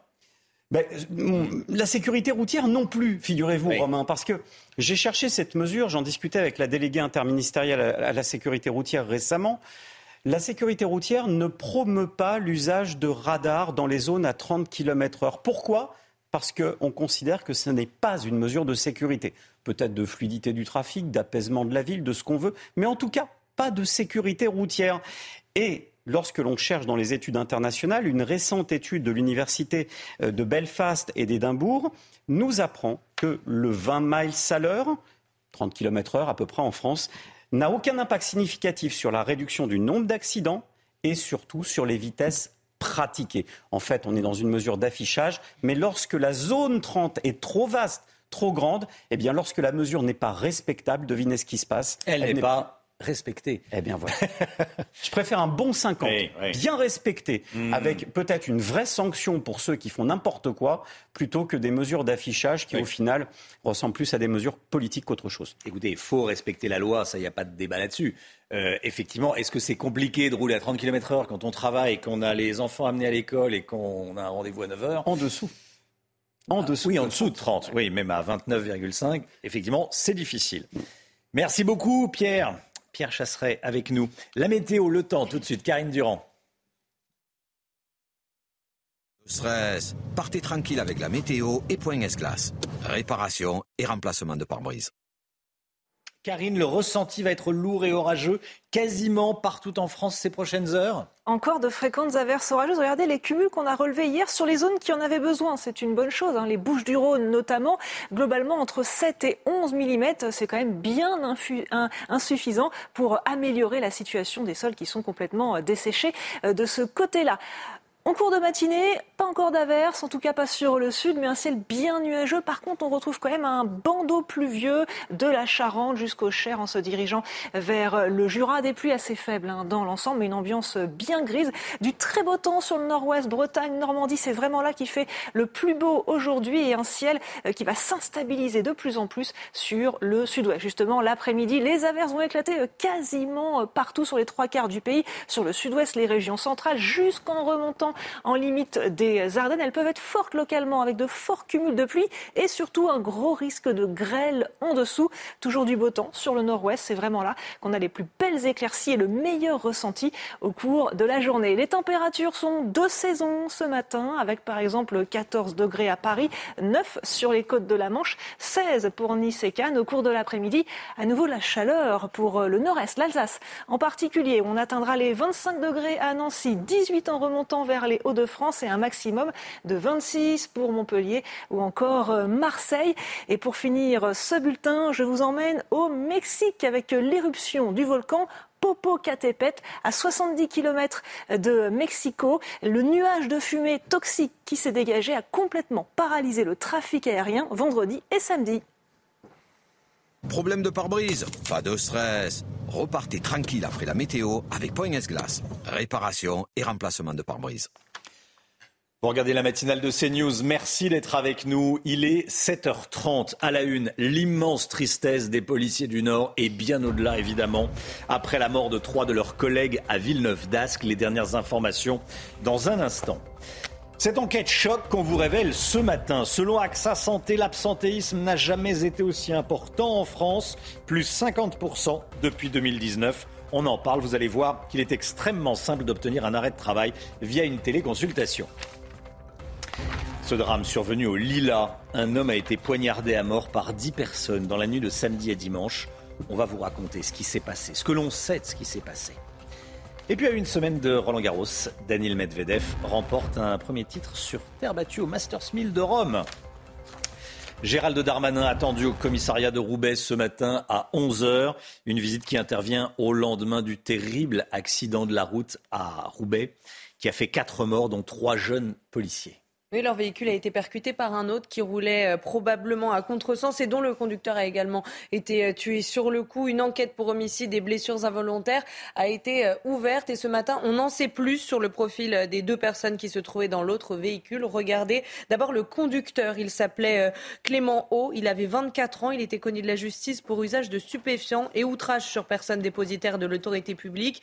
Quant à son passager, il s'appelle Gatien D. Il a 23 ans. Il est également connu de la justice pour usage de stupéfiants et violence et alcoolémie.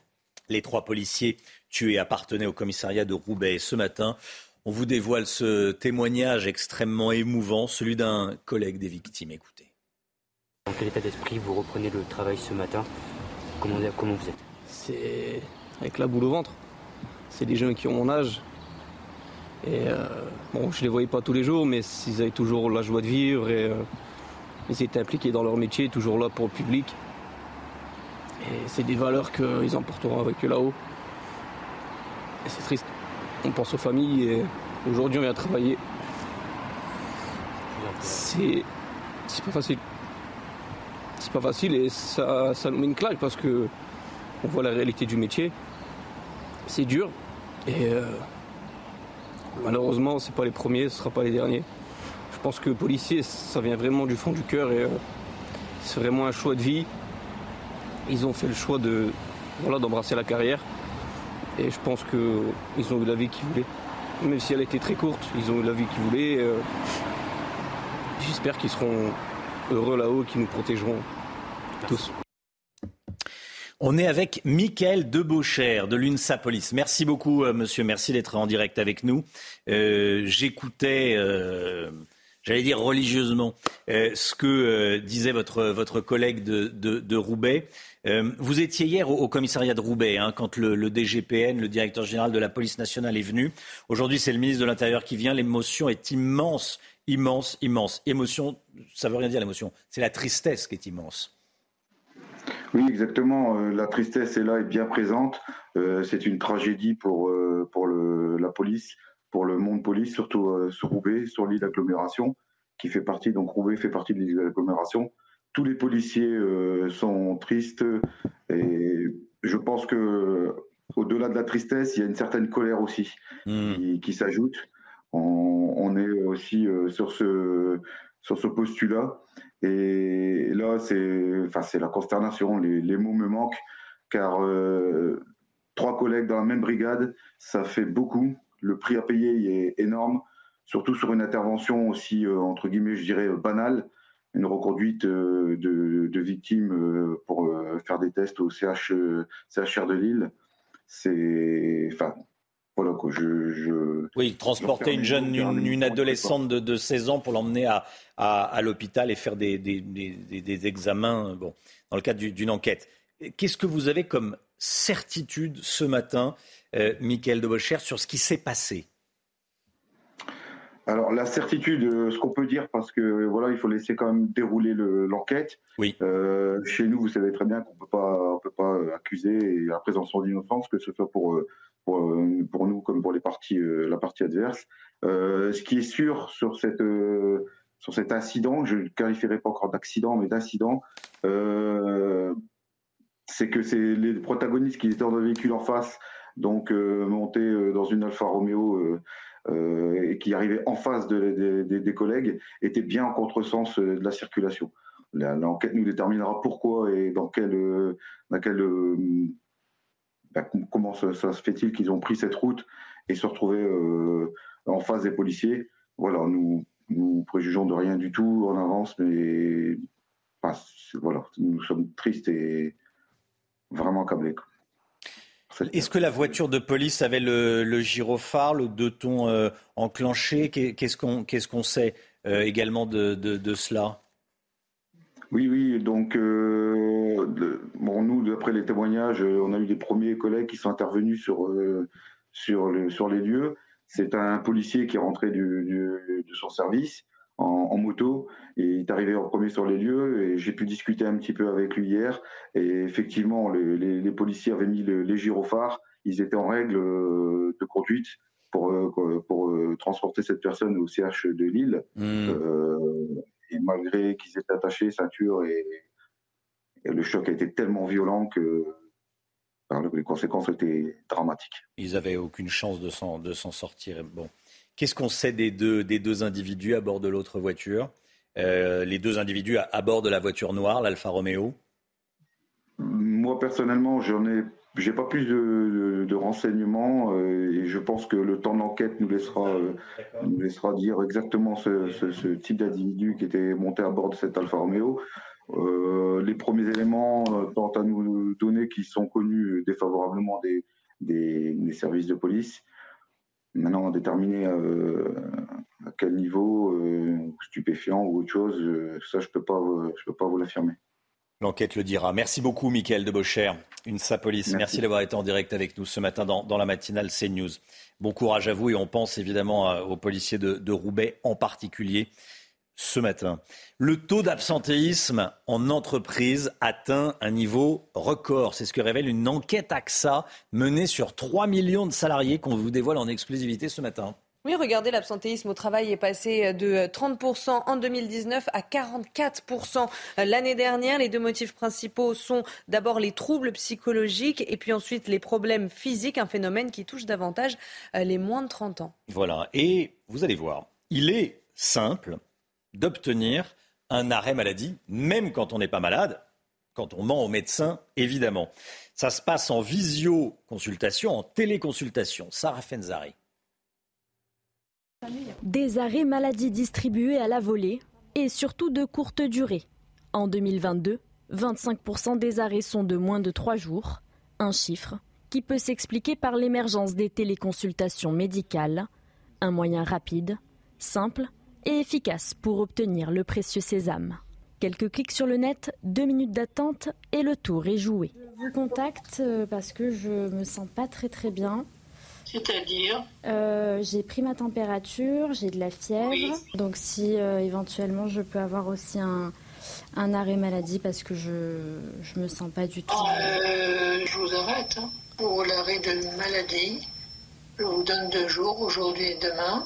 D'accord, très bien. Voilà, mademoiselle, tout est là. Super. Vous recevez tout sur votre email. Hein Parfait, je vous remercie, monsieur. je vous en prie, bonne soirée. Également, au revoir. 5 minutes de consultation visuelle et en très bonne santé, le docteur dresse un arrêt maladie de deux jours. Voilà, c'est simple. Alors après, il faut préciser qu'on a menti à ce médecin. Hein. C'est-à-dire que euh, Sarah Fenzari donc, a, voilà, a menti au médecin. J'ai pris ma température, j'ai de, la, de la fièvre, je me sens un peu fébrile. Le médecin, lui, euh, fait confiance à son, patient. Est-ce que ça se serait passé différemment en, cabinet? On peut dire probablement. En tout cas, voilà, ça, rend simple quand on est d'obtenir, ça rend simple le fait d'obtenir un, un arrêt maladie quand on ment au médecin. Bon. Ce drame à présent en Seine-Saint-Denis, un homme poignardé à mort par dix personnes au Lila. Oui, la victime âgée de 25 ans a été attaquée par un groupe dans la nuit de samedi à dimanche. Pour l'heure, les raisons de cette violence restent encore indéterminées. Reportage de Célia Barotte et Laura Lestrade. Il est environ 22h30 lorsqu'une dizaine d'individus empruntent cette rue, située près d'un commissariat et de la mairie, puis encerclent Ryan et ses deux cousins installés sur ses chaises. L'un des protagonistes se jette sur le jeune homme de 25 ans, puis, couteau à la main, l'entaille dans l'aine. Je vois qu'il saigne, je l'essaie de le mettre en PLS, j'enlève ma veste, j'appuie sur la plaie, et je prends son téléphone dans sa poche et j'appelle les secours.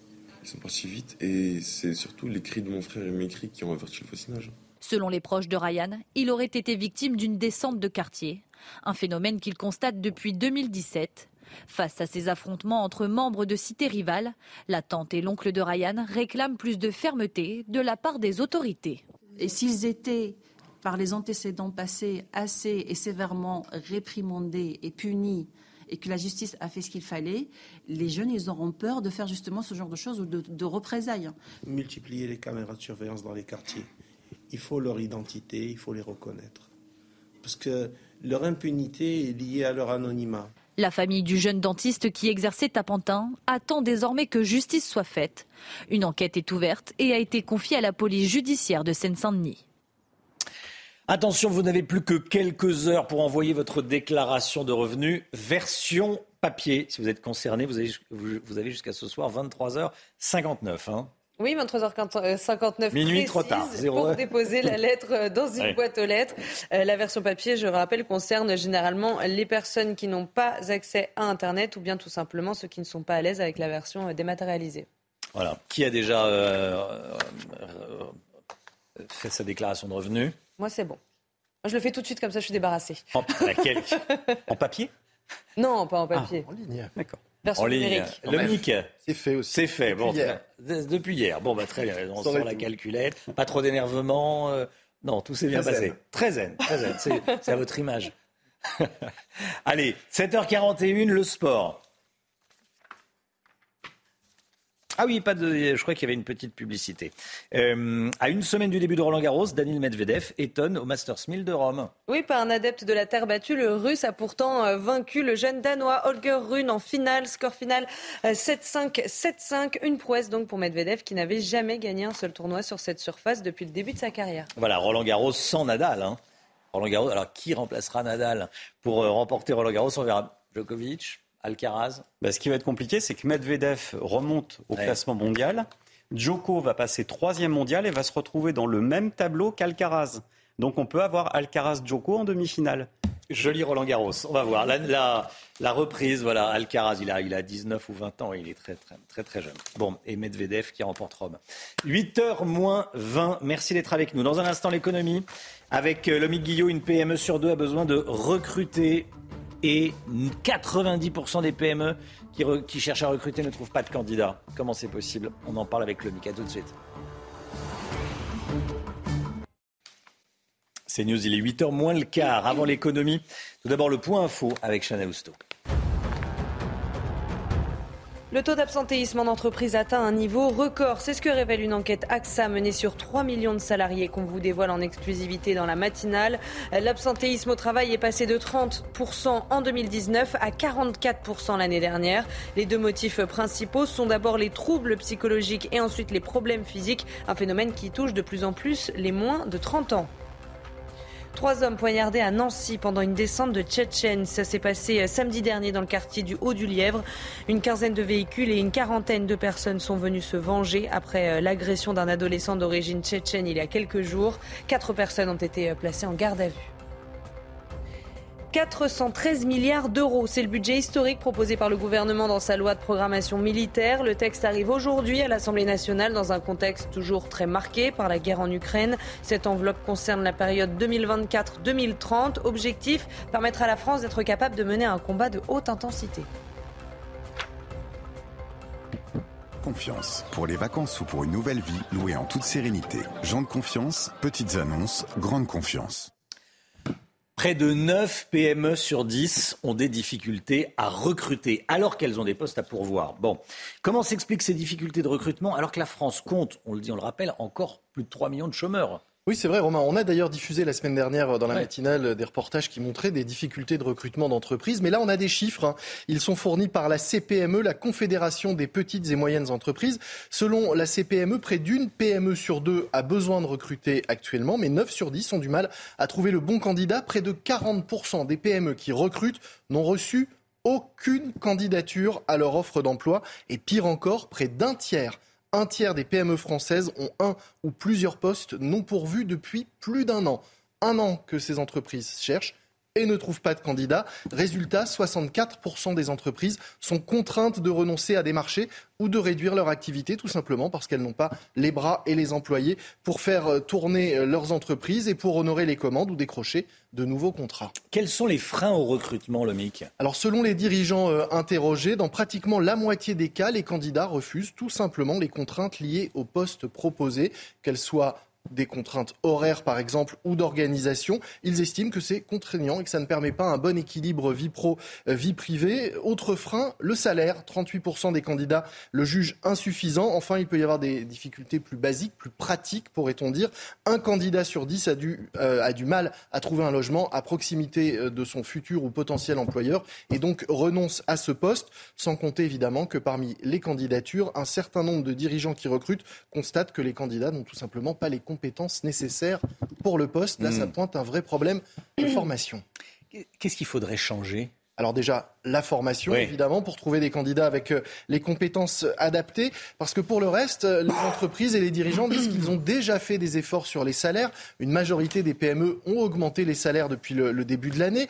Côté horaire, 80% des dirigeants sont opposés à la semaine de 4 jours, donc pas d'ouverture de ce côté-là. En revanche, les dirigeants de PME suggèrent d'adapter et de, de trouver des mesures incitatives pour l'embauche de seniors. Ils estiment en effet qu'avec le report de l'âge de départ légal à la retraite. Il y a là un vivier de compétences, de candidats expérimentés, autonomes et souvent motivés pour travailler. C'était votre programme avec Jean de Confiance. Pour les vacances ou pour une nouvelle vie, louée en toute sérénité. Jean de Confiance, petites annonces, grande confiance. Le gouvernement inquiet face à la proposition de loi du groupe Lyot qui vise à annuler la réforme des, des retraites. Elle passera le, 8 juin à l'Assemblée nationale. On en parle avec Gauthier Lebret. A tout de suite. Rendez-vous avec Sonia Mabrouk dans Midi News du lundi au jeudi de midi à 14h. La politique avec vous, Gauthier Lebret. Le 8 juin prochain, la réforme des retraites pourrait être abrogée par l'Assemblée nationale. C'est une proposition de loi du groupe Lyot. Gauthier, concrètement, déjà, comment ça va se passer? Alors, on rappelle à nos téléspectateurs ce hmm. qu'est une journée de niche parlementaire. Une journée de niche parlementaire, c'est un groupe qui fixe l'ordre des débats et les, les sujets des débats pendant une journée. Et à minuit, ça s'arrête, quoi qu'il arrive, et ça, euh, son importance. Et donc, le 8 juin, c'est au tour du groupe Lyot. C'est une fois par session hein, et par euh, groupe, une fois par an, si vous voulez. Et donc, tout en haut de leur niche parlementaire, ils vont proposer l'abrogation de la réforme des retraites. Et en ce moment, Elisabeth Borne cherche un subterfuge pour quelque part empêcher le vote. Alors juste après avoir reçu euh, les syndicats à tour de rôle euh, la semaine dernière, elle a déclaré que cette réforme, cette proposition de loi plutôt du groupe Lot était anticonstitutionnelle. Les syndicats se sont sentis quelque part insultés parce que à peine avait-il mis un pied dehors Matignon, pensant quand même que Elisabeth Borne euh, voulait dialoguer, eh bien elle disait que cette réforme, enfin cette proposition de loi était anticonstitutionnelle. Alors comment trouver un subterfuge pour empêcher le vote? Il y a bien l'article 40. Alors l'article 40. C'est un article de la Constitution qui dit qu'une proposition de loi ne peut pas être débattue si elle met en péril euh, le déficit et les recettes euh, de l'État. Et là, eh bien, euh, selon le gouvernement, la perte serait entre 15 et 18 milliards d'euros si l'abrogation de la réforme des retraites passait. Mais le gouvernement avait oublié, et s'est rappelé depuis, que l'article 40, il peut être actionné par qui? Le président de la commission des finances. Et qui est le président de la commission des finances? Éric Coquerel, insoumis. Bonne chance pour lui faire actionner l'article 40 et pour lui dire vous allez empêcher le groupe Lyot de déposer sa proposition de loi et de la faire débattre. Effectivement. Le gouvernement doit donc trouver un autre stratagème, une autre stratégie pour empêcher le vote du texte. Oui, alors il y a toujours euh, le recours au Conseil constitutionnel si ça passait. Mais euh, on y reviendra dans une seconde, ça n'a aucune chance d'aboutir. L'autre stratagème, c'est l'obstruction. C'est déposer, c'est-à-dire des centaines de sous-amendements, car comme je vous le disais tout à l'heure, quoi qu'il se passe, à minuit, ça s'arrête. Et tant pis si ça n'a pas été voté, la proposition de loi du groupe Lyot va directement à la poubelle. Et il y a un précédent lors de la niche des insoumis. LFI avait proposé la réintégration des soignants non vaccinés. Le gouvernement s'est rendu compte pendant les débats que ça allait passer, qu'il y avait une majorité pour voter la réintégration des soignants non vaccinés. Qu'est-ce qu'ils ont fait? Ils ont rédigé des centaines de sous-amendements qu'ils ont déposés à la dernière seconde pour obliger le Parlement à étudier ces sous-amendements et empêcher le vote avant minuit. Et effectivement, le vote n'a pas eu lieu et la proposition de loi à l'époque des Insoumis est allée directement à la poubelle. Alors l'abrogation de la, réforme des retraites, en conclusion, elle a des chances d'aboutir ou pas? Aucune, hmm. aucune, même si elle est votée à l'Assemblée nationale, puisqu'après, il faudrait que ça parte au Sénat. Au Sénat, les LR favorables à la réforme des retraites sont euh, majoritaires, parce qu'il y a plusieurs types d'LR, mais bon, au Sénat, ils sont favorables à la réforme euh, des retraites. Et puis, si ça passait au Sénat, il faudrait une commission mixte paritaire pour que sénateurs et députés se mettent d'accord. Et qui peut convoquer la commission mixte paritaire? Soit le président du Sénat, Gérard Larcher, favorable à la réforme des retraites, soit Yael Braun-Pivet, présidente de l'Assemblée nationale, favorable à la réforme des retraites. Donc autant dire que ça n'a aucune chance de passer. Mais vous vous rendez bien compte qu'avec une manifestation de l'intersyndicale le 6 juin, deux jours avant, si l'abrogation était votée à l'Assemblée nationale, ou si on voyait que le gouvernement faisait tout pour l'empêcher, ça pourrait mettre le feu aux poudres. C'est pour ça que le gouvernement cherche justement un subterfuge, quitte à renforcer le sentiment que nous sommes bien plongés dans une crise démocratique. Gauthier Lebret avec nous. Merci beaucoup Gauthier. 8h15, l'invité de Laurence Ferrari ce matin sera Manuel Bompard, député de la France Insoumise. Manuel Bompard, interrogé par Laurence, 8h15 dans la matinale. La musique.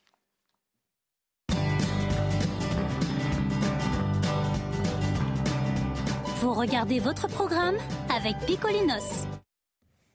Et ce matin, on écoute Chimène Badi qui reprend un monstre de la chanson française, une chanson mythique, l'hymne à l'amour. Et la terre peut bien s'écrouler.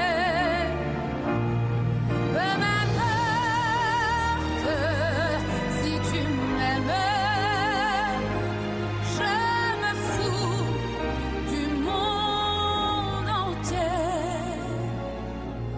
Tant que l'amour inondera mes matins, tant que mon corps frémira sous tes mains. Peu m'importe les problèmes,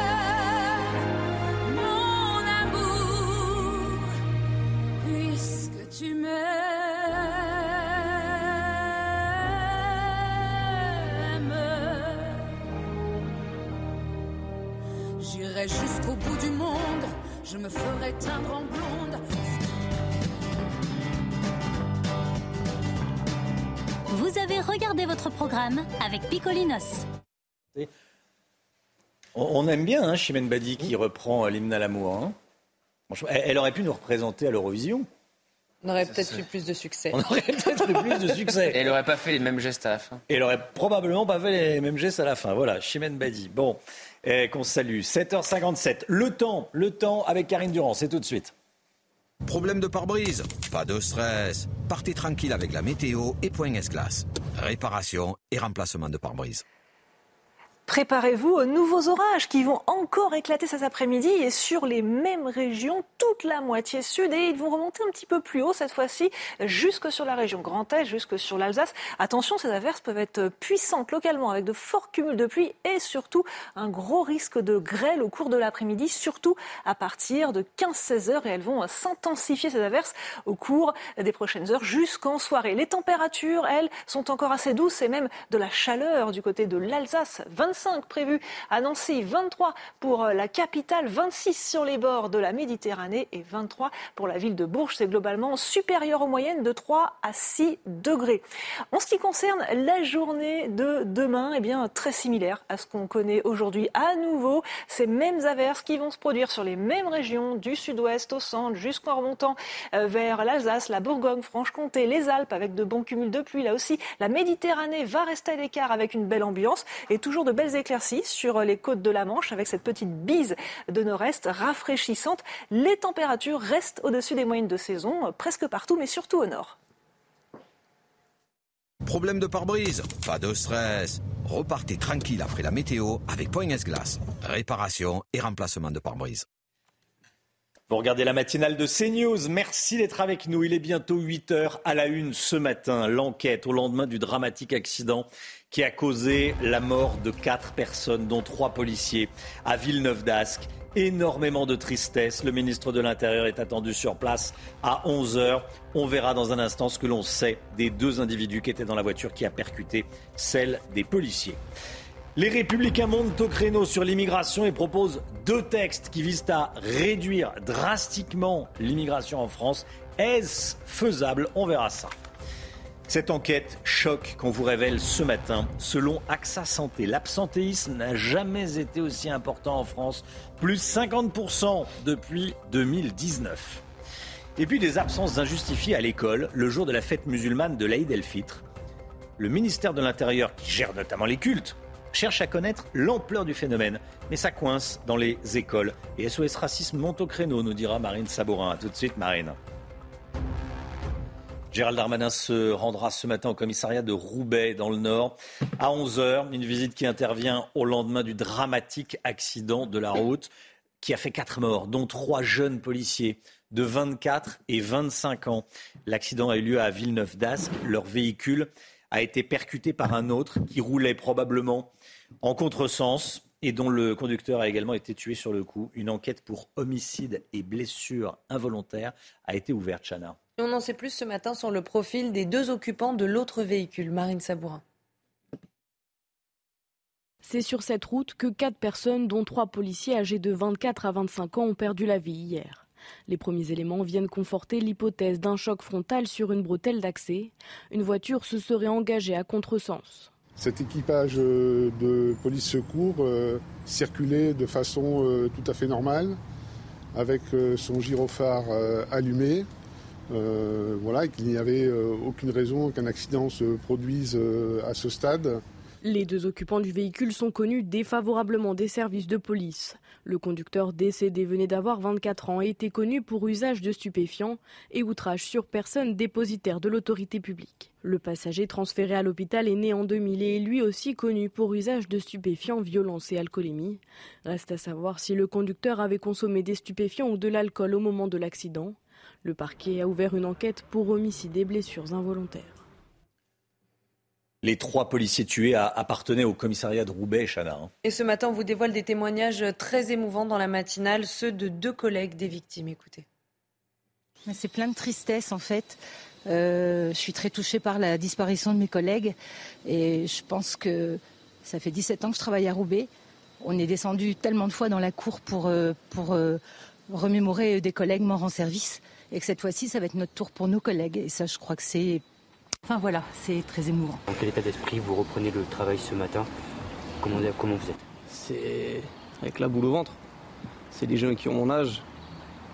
Et euh, bon, je les voyais pas tous les jours, mais ils avaient toujours la joie de vivre et euh, ils étaient impliqués dans leur métier, toujours là pour le public. Et c'est des valeurs qu'ils emporteront avec eux là-haut. Et c'est triste. On pense aux familles et aujourd'hui on vient travailler. C'est c'est pas facile. C'est pas facile et ça, nous met une claque parce que on voit la réalité du métier. C'est dur. Et euh, malheureusement, ce pas les premiers, ce sera pas les derniers.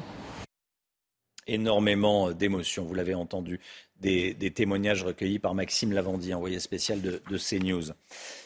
Le taux d'absentisme en entreprise atteint un niveau record. C'est ce que révèle une enquête AXA menée sur 3 millions de salariés qu'on vous dévoile ce matin en exclusivité. Alors regardez, l'absentéisme au travail est passé de 30% en 2019 à 44% l'année dernière. Les deux motifs principaux sont d'abord les troubles psychologiques, puis euh, les problèmes physiques, un phénomène qui touche de plus en plus les moins de 30 ans. Diane Miron de Perrois, directrice générale d'AXA Santé, était sur notre plateau à 7h10. Écoutez. Le premier sujet de la vocation de cette étude, c'est de faire en sorte que les entreprises s'emparent euh, de ces sujets-là et se questionnent au-delà du bilan social que l'on regarde une fois par an et se questionnent et se disent mais comment je peux faire en sorte que mes collectifs hmm. soient quelque part euh, peut-être plus performants, plus engagés, ne laissent personne de côté. Et donc ce sont des vrais sujets à traiter aussi avec du dialogue social les jeunes euh, qui ont de plus en plus d'arrêts maladie, qui, bon, qui sont de plus en plus euh, euh, malades. Ça, c'est un, premier, une première information. les causes psychologiques sont plus importantes que les, que, que les, les, maladies ou les, ou les, ou les causes physiques. Ça Alors, les jeunes, en effet, donc à plus de 50% de hmm. hausse.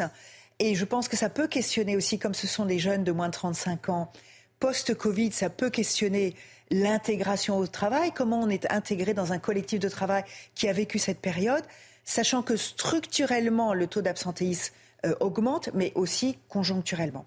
Et puis, en effet, l'autre enseignement de cette étude, c'est que les troubles psychologiques, ce qu'on appelle dans un jargon plus RH, euh, les risques psychosociaux ou la santé mentale, eh bien, pour la première fois, c'est 22% des arrêts de travail et c'est passé devant les troubles musculo-squelettiques, c'est-à-dire plus les sujets squelettiques, vous voyez le mal de dos, la mm. posture au travail, euh, eh bien, euh, qui ne sont qu'à 21%.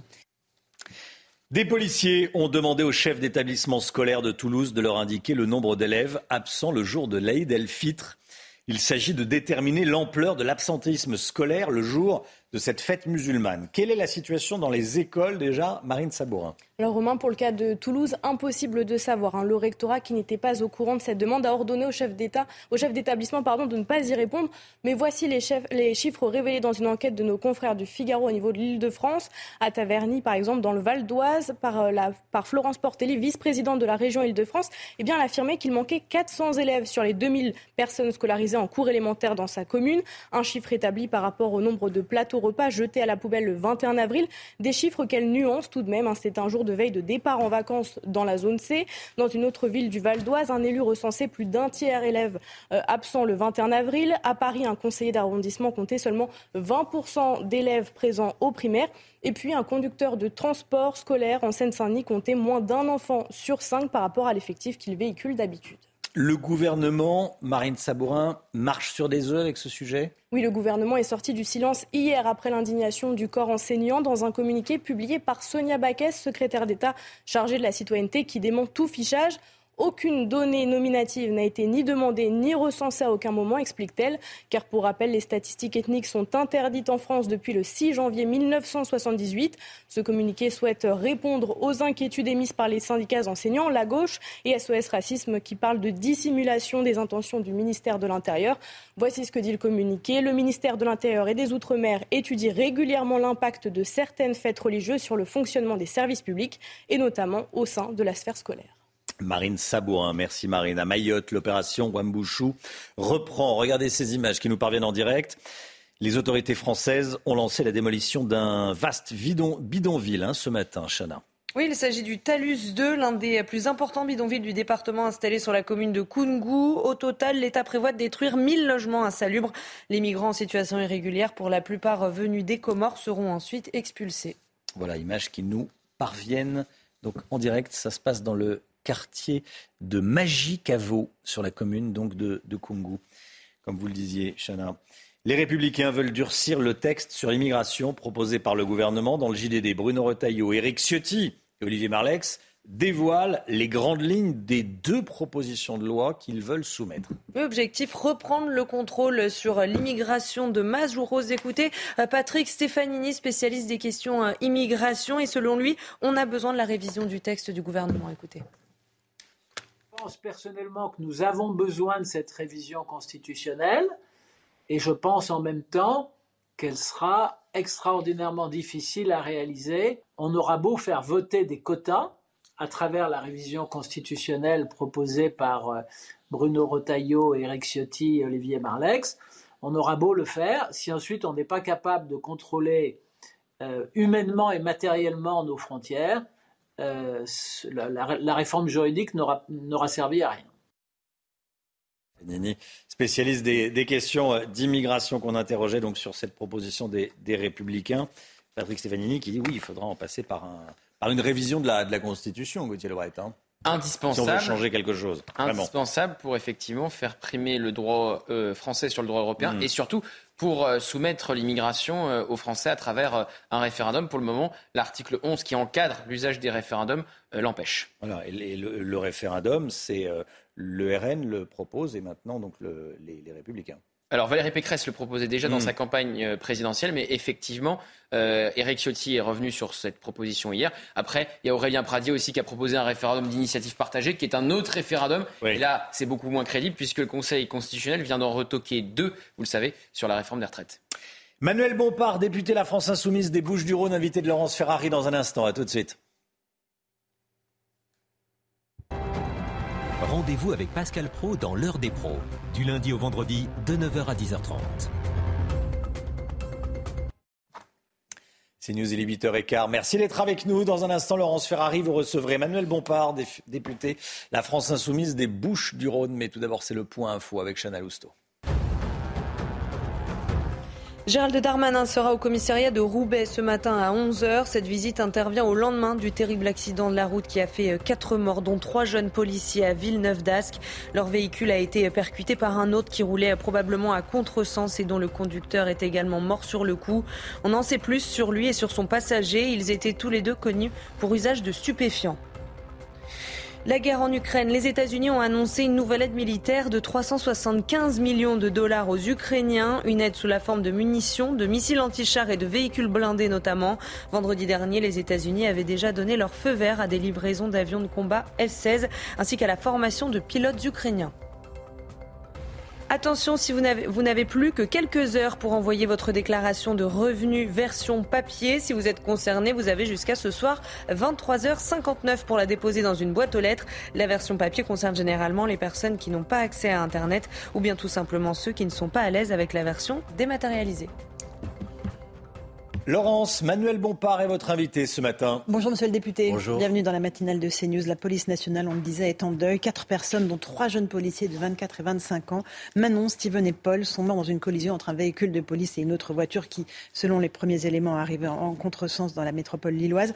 Gérald Darmanin se rend sur place. Il faut rendre hommage à ces jeunes policiers qui étaient en mission et dont aucune mission n'est anodine. Bien évidemment, bien évidemment, et je profite de ce micro pour le faire, leur rendre hommage et puis transmettre euh, toutes mes condoléances euh, à leurs familles, à leurs proches, euh, à leurs collègues qui j'imagine sont affectés aujourd'hui. C'est un drame. Et oui, bien sûr qu'il faut rendre hommage.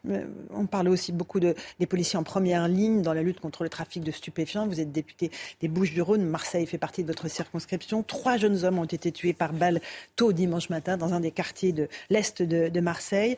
Euh, est-ce que l'État, est-ce que vous, la puissance publique, puisque vous êtes un élu de la République, est impuissant face à cette montée euh, de la violence que rien n'arrive à endiguer et la montée du trafic de stupéfiants? Non, je, enfin, je pense pas qu'on puisse être impuissant. Je pense qu'on a des leviers pour, euh, pour agir mais c'est vrai que c'est une situation qui est une situation dramatique. Il faut rappeler quand même que euh, c'est euh, des personnes qui meurent, donc c'est des familles euh, endeuillées. c'est des mères qui perdent mhm. leurs petits, parfois c'est des adolescents de 16 ans qui ont été tués, c'est parfois des personnes âgées, c'est parfois des mères de famille qui sont tuées aussi. Je voudrais dire aussi, parce qu'on parle beaucoup de règlement de compte, Et je, je fais euh, mien les, les, propos qui sont celles de la préfète de, de police de Marseille qui dit elle-même arrêtons d'utiliser ce terme parce qu'il y a des gens qui sont aujourd'hui impactés et qui n'ont rien à voir avec le trafic de drogue et c'est d'abord des meurtres et des assassinats. Et ensuite sur le fond maintenant de qu'est-ce qu'il faut peut faire. voilà. Est-ce que vous ne vous sentez pas un peu impuissant face à ces arrivées de drogue massives qu'on n'arrive pas à stopper? Bah Justement, je pense que c'est à ça qu'il faut s'attaquer.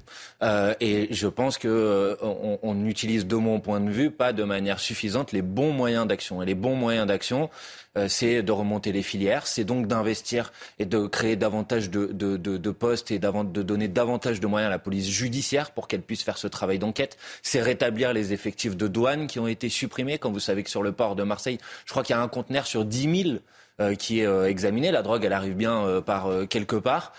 mais c'est aussi faire en sorte d'avoir des mesures d'accompagnement. Je veux le dire ici, il y a des collectifs de familles de victimes qui se sont montés, qui disent par exemple, quand vous avez un jeune aujourd'hui qui veut sortir d'un réseau, il faut qu'il puisse être protégé, qu'il puisse être mis de côté pour pas subir ensuite des représailles. Voilà, il y a beaucoup de choses à faire sur le sujet et je pense qu'on peut faire davantage que ce qu'on fait aujourd'hui. Éric Ciotti affirme qu'il y a un lien entre immigration et délinquance. Il dit dans les réseaux de trafiquants de drogue, ce dont on parle, l'utilisation de mineurs étrangers qui servent de guetteurs dans les quartiers devient extrêmement fréquente. Vous le constatez ça aussi? Écoutez, franchement, la plupart des gens, moi je sais pas, je connais pas l'identité de toutes les personnes qui ont été euh, tuées ou de toutes les personnes qui sont arrêtées par la police, mais euh, je crois que la plupart ont la nationalité française, donc il ne faut pas raconter euh, n'importe quoi. Si maintenant on veut s'attaquer à ce fléau, parce que c'est un fléau, alors je pense qu'il faut euh, se poser la question de comment on remonte les filières. Et au sommet de la chaîne, il y a des grands trafiquants qui généralement sont des trafiquants qui ont la nationalité française. Comment on fait pour les attaquer Ils ne sont pas en, métropole. Eh ben justement, mais regardez par exemple, quand euh, il y a eu le déclenchement de la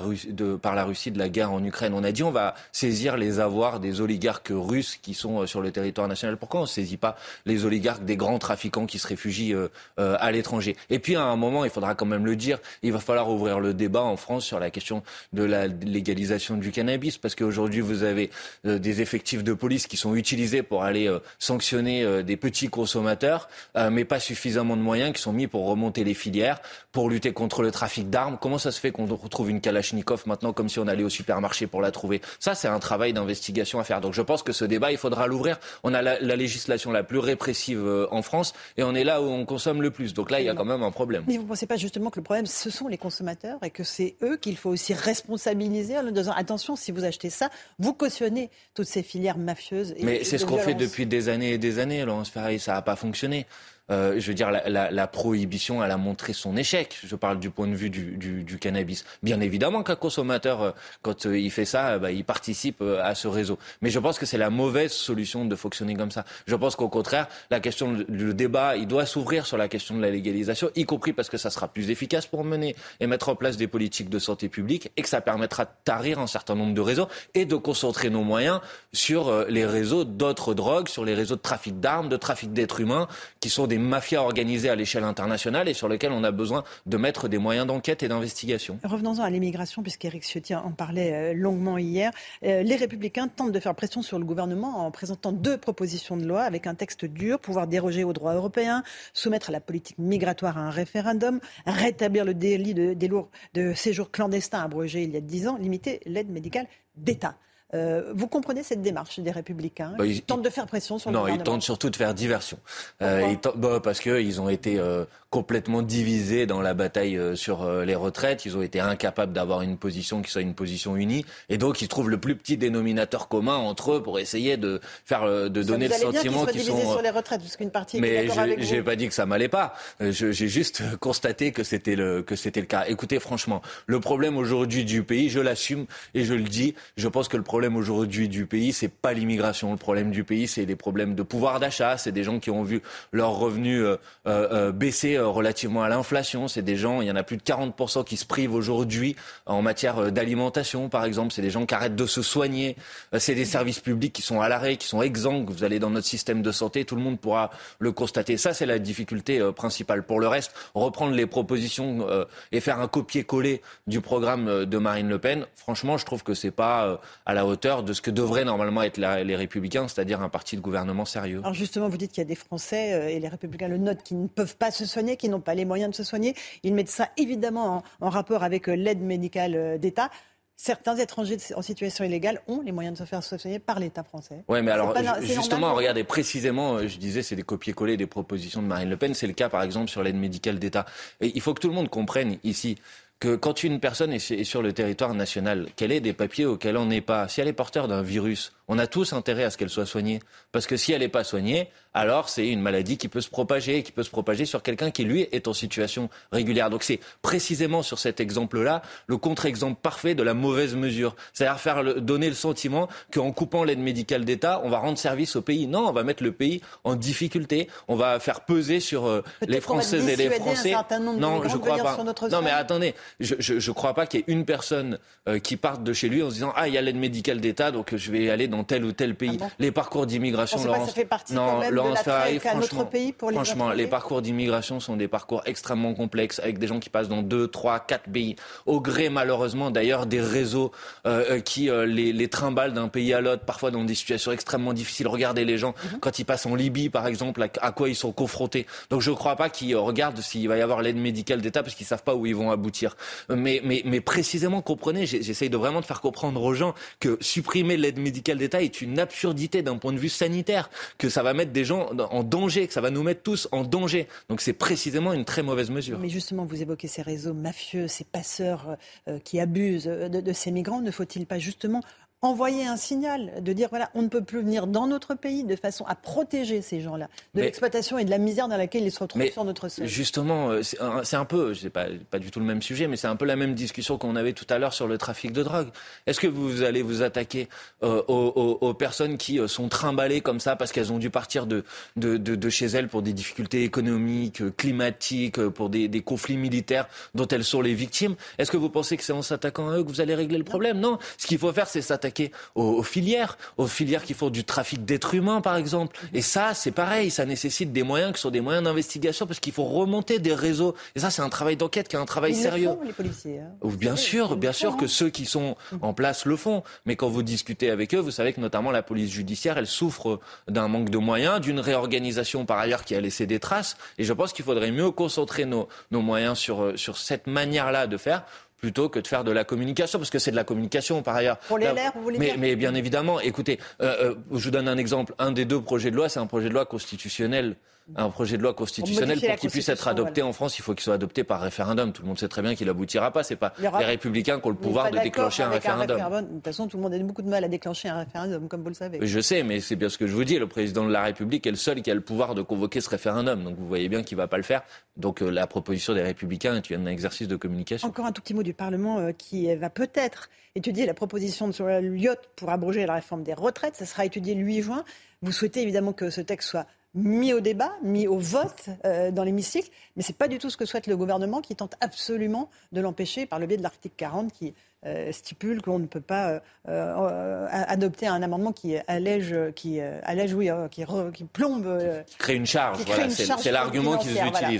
Mais c'est c'est absurde, puisque. Pourquoi? Mais d'abord parce que eux-mêmes. Euh, les macronistes ont déposé ces derniers mois à l'Assemblée nationale un certain nombre de propositions de loi qui créent une charge financière et ils n'ont pas été jugés irrecevables euh, parce que c'est le principe. Il y a une initiative euh, parlementaire qui est accordée aux députés qui peuvent faire des propositions de, loi et c'est le cas de cette niche lyotte. Et d'ailleurs, le bureau de l'Assemblée nationale s'est déjà réuni et a déjà dit que cette proposition de loi était recevable. Écoutez, la réalité, c'est que le gouvernement, le pouvoir en place aujourd'hui, sait qu'il est minoritaire euh, et a peur du vote des, des, des, des parlementaires, comme il a peur d'ailleurs du vote des Français, et donc il a refusé, on en parlait, d'avoir eu recours au référendum sur ce, sur ce sujet. Parce que cette réforme, elle est rejetée par une majorité des Français, parce que cette réforme, elle est rejetée par l'ensemble des organisations syndicales, et qu'on va avoir une opportunité de, de voter le, le, le 8 juin. Moi, j'appelle tous les députés à voter l'abrogation de ce texte de loi, et j'appelle celles et ceux qui nous écoutent à manifester, puisqu'il y a une journée de manifestation le 6 juin, Mhm. parce que c'est le succès de la journée du 6 juin qui permettra de remporter le vote du 8 juin. à manifester dans le calme, évidemment, Bah, comme euh, toujours. pacifiquement. Comme et toujours, moi, j'ai toujours appelé- les violences. euh, Moi, j'ai toujours appelé- Parfois en tête de cortège, parfois en tête. Écoutez, moi j'ai toujours appelé euh, les, les Françaises et les Français à manifester euh, calmement, bien évidemment. Mais il faut aussi que le pouvoir en place comprenne que s'il coupe... Il y a toujours un mais avec vous. en fait. Non, il n'y a pas de mais. Si, là, vous venez de me le dire. On Ben, appelle à manifester manif- pacifiquement, mais. Alors je vais enlever le Je mais si vous condamne voulez les regarder. violences, mais- Non, non, j'ai jamais, j'ai jamais dit mais. Je, si, si- c'est pas grave. Non, mais d'accord, mais expliquez-vous. euh, Je, je, je, je pense eh, que c'est assez clair de dire j'appelle les gens à manifester dans le calme, et je ne suis pas d'accord avec l'utilisation de la violence. Mais- hmm, Ok. Non, non, Alors là, ça, le- oui, d'accord. Non, mais là, vous non, non, sur vous voyez, autre chose. Ok. mais, le- mais en fait, le, le mot mais, il est dans le dictionnaire, on a encore le droit ouais, de on est l'utiliser. d'accord. on Non, enfin, je sais pas, Non, c'est la vous qui dites. condamnation de la violence avec le mais, en fait, elle est difficile Mais je, mais, alors, je, je vais arrêter d'utiliser mais, si vous voulez. Donc, euh, je ne sais pas quel mot je peux utiliser. J'ai quand même le droit de dire que quand le pouvoir en place coupe peu à peu tous les canaux démocratiques qui permettent de régler, euh, permettent de régler une situation de blocage politique comme celle à laquelle on obstruction assiste aujourd'hui. obstruction Euh, le gouvernement, en utilisant l'article 47.2 de la En Constitution. déposant des milliers d'amendements. D'accord, mais qui a D'accord. limité, Qui a euh, fait- Donc c'est vous. euh, Laurence Ferrari, qui a limité le temps de débat à 15 jours? C'est Oui. moi? Non, mais c'est vous qui avez fait Non, mais obstruction. qui a limité le temps de débat à 15 D'accord, jours? ok. Donc vous Non, avez mais fait répondez obstruction à à ma question. maintenant vous dites il C'est faut voter. C'est le gouvernement, vous êtes d'accord On aurait pu tout à fait décider que le débat allait durer un mois, deux mois, trois mois. Qui a coupé tous les canaux d'expression démocratique Qui a refusé d'avoir recours au référendum Qui a empêché Le les députés de voter. C'est pas moi qui a empêché Le les... constitutionnel, c'est pas le gouvernement. Non, qui a refusé d'avoir eu recours au référendum, référendum, c'est le président de la République qui aurait tout à fait pu décider tout seul de le déclencher. Le Conseil constitutionnel, il a rétoqué le référendum d'initiative partagée. Ça, c'est autre chose. C'est pas moi non plus qui ai décidé d'avoir eu recours à l'article 49.3 de la Constitution pour empêcher les députés de voter. C'est le président de la République et la, et la première ministre. C'est pas moi qui m'apprête à empêcher ou à chercher tous les moyens possibles pour empêcher la proposition de loi d'abrogation d'être discutée à l'Assemblée nationale. C'est le gouvernement et le président de la La République. petite musique Bon. que vous faites entendre, c'est il y a une violence de l'État contre nous, donc du coup, bah voilà, euh, on, on Non. légitime la violence. euh, Non, je dans dis la pas ça.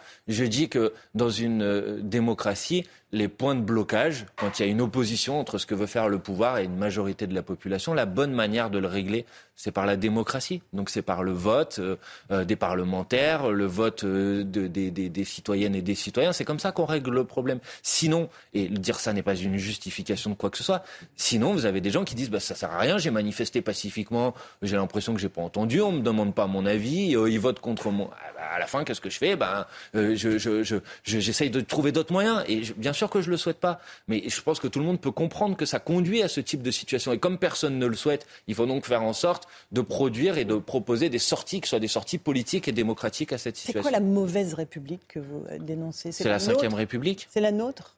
Ce sont nos institutions que- C'est les institutions de la Ve République, bien évidemment, oui.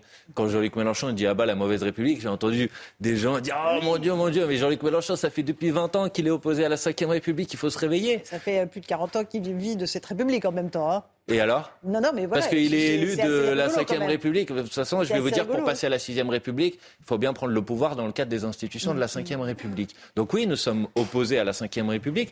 Et, et- et je pense que la situation euh, à laquelle on assiste depuis plusieurs mois devrait faire réfléchir tout le monde. Quelles sont ces institutions qui permettent à un homme seul d'imposer une réforme que personne ne veut euh, euh, quelles sont ces institutions? Est-ce qu'on pense que c'est des institutions qui sont bonnes? Franchement, c'est des institutions qui sont issues d'un temps, euh, qui ont une histoire, pourquoi pas? Mais Ah est-ce oui. que aujourd'hui pourquoi pas qui ont une histoire. non, mais ce que je veux dire, c'est qu'au moment où elles étaient mises en place, moi, n'étais pas né, hein, mais elles avaient sans doute un certain nombre de justifications. Mais aujourd'hui, euh, la société, elle a bougé. Les choses, elles ont évolué. On a besoin de reconstruire des institutions. On voit bien qu'on est dans une crise politique, qu'il y a plein de gens qui vont plus voter, qui se sentent pas représentés. Ces questions-là, si on veut euh, faire en sorte d'y répondre positivement, c'est la proposition que nous formulons. Il faut qu'on réécrive ensemble les règles du jeu. C'est ce que nous proposons, une assemblée constituante pour écrire les institutions de la sixième République. Et, des gens qui parfois ont recours à la violence parce qu'ils se sentent peut-être euh, absolument coincés. Est-ce que la violence des mots précède la violence, n'engendre pas cette violence dans, dans la rue ou physique Je, ça dépend lesquels, mais euh, je, je, Je si pense notamment à l'agression d'une petit-neveu de, de Brigitte Macron, Monsieur Trogneux. Ben, elle, est, elle est intolérable, cette euh, agression, et je pense que ça a été dit par, euh, par, euh, par tout le monde. Mais je ne crois pas que les personnes qui ont agressé le petit-neveu de M. Macron aient fait référence à des propos euh, qui avaient été euh, Non. euh, Quand on prononcés chante par telle Macron, ou telle personne. euh, on peut te décapiter.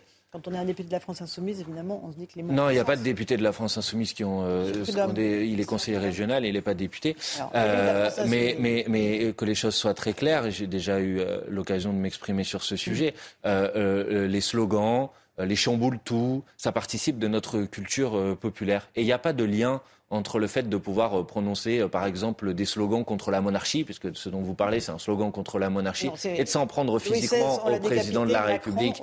Bah, il s'en est lui-même a répondu à ce sujet. Vous savez très bien que ce n'est pas la personne du président de la République qui est mis en cause quand vous dites euh, cette, cette chose-là. Écoutez, faut dire les choses franchement. Mhm. l'incitation à la haine ou l'incitation à la violence, c'est un délit mhm. dans notre pays. Donc si des gens considèrent que tel ou tel slogan est une incitation à la violence, qui portent plainte, mais ils le font pas. Et vous savez pourquoi ils le font pas? Parce qu'ils savent très bien que la justice ne condamnera pas ça comme une incitation à la violence, parce que ça participe de notre culture populaire, rebelle. On utilise des slogans. C'est acceptable, voilà. On non, c'est pas acceptable. Ce qui, est Non, non, non, non. Ce qui est inacceptable, c'est les faits, les actes. Les actes de violence, ils sont inacceptables. Et euh, à la France insoumise, vous ne trouverez pas une seule personne pour vous dire que ces actes sont acceptables. Et il faut distinguer ce qui est de l'ordre des actes qui sont commis et ce qui est de l'ordre du débat politique et du débat public. Manuel Bompard était notre invité ce matin. Merci d'être venu dans la matinale de CNews. À vous, Romain Lézard, pour la suite. Vous regardez la matinale de CNews. Merci d'être avec nous. Merci d'avoir choisi CNews pour démarrer cette journée. Gérald Darmanin sera au commissariat de Roubaix ce matin à 11h. Cette visite intervient au lendemain évidemment du terrible accident, accident de la route. Il y a une enquête, bien sûr, pour savoir ce qui s'est passé exactement. Accident de la route qui a fait quatre morts, dont trois policiers de 24 et 25 ans. Ça s'est passé à Villeneuve d'Ascq. Leur voiture a été percutée par un autre véhicule qui roulait probablement à contresens et dont euh, le conducteur a été tué sur le coup. Une enquête pour homicide et blessures involontaires a été ouverte, Chana. Et on en sait plus sur le profil euh, des euh, deux personnes qui se trouvaient dans l'autre véhicule. Le détail avec Marine Sabourin. C'est sur cette route que quatre personnes, dont trois policiers âgés de 24 à 25 ans, ont perdu la vie hier. Les premiers éléments viennent conforter l'hypothèse d'un choc frontal sur une bretelle d'accès. Une voiture se serait engagée à contresens. Cet équipage euh, de police secours euh, circulait de façon euh, tout à fait normale, avec son gyrophare allumé. voilà, et qu'il n'y avait aucune raison qu'un accident se produise à ce stade. Les deux occupants du véhicule sont connus défavorablement des services de police. Le conducteur décédé venait d'avoir 24 ans et était connu pour usage de stupéfiants et outrage sur personne dépositaire de l'autorité publique. Le passager transféré à l'hôpital est né en 2000 et est lui aussi connu pour usage de stupéfiants, violence et alcoolémie. Reste à savoir si le conducteur avait consommé des stupéfiants ou de l'alcool au moment de l'accident. Le parquet a ouvert une enquête pour homicide et blessures involontaires. Michael Debocher était en direct avec nous à 7h30. Il est policier, syndicat UNSA Police. Il était au commissariat de Roubaix hier et pour lui, la colère prend le pas sur la tristesse. Écoutez. Au-delà de la tristesse, il y a une certaine colère aussi hmm. qui, s'ajoute. On, est aussi euh, sur ce, sur ce postulat. Et là, c'est enfin, la consternation. Les, mots me manquent car euh, trois collègues dans la même brigade, ça fait beaucoup. Le prix à payer est énorme, surtout sur une intervention aussi, euh, entre guillemets, je dirais, banale. Oui, transporter une jeune, une, adolescente de, 16 ans pour l'emmener à, à, l'hôpital et faire des, des, des, examens bon, dans le cadre d'une enquête. Qu'est-ce que vous avez comme certitude ce matin, euh, Michael de sur ce qui s'est passé? Alors la certitude, euh, ce qu'on peut dire, parce que voilà, il faut laisser quand même dérouler l'enquête. oui. Euh, chez nous, vous savez très bien qu'on peut pas, on peut pas accuser la présomption d'innocence, que ce soit pour, pour, pour nous comme pour les parties, euh, la partie adverse. ce qui est sûr sur cette sur cet incident, je ne qualifierais pas encore d'accident, mais d'incident, c'est que c'est les protagonistes qui étaient dans le véhicule en face, donc montés dans une Alfa Romeo euh, et qui arrivait en face des collègues était bien en contresens euh, de la circulation.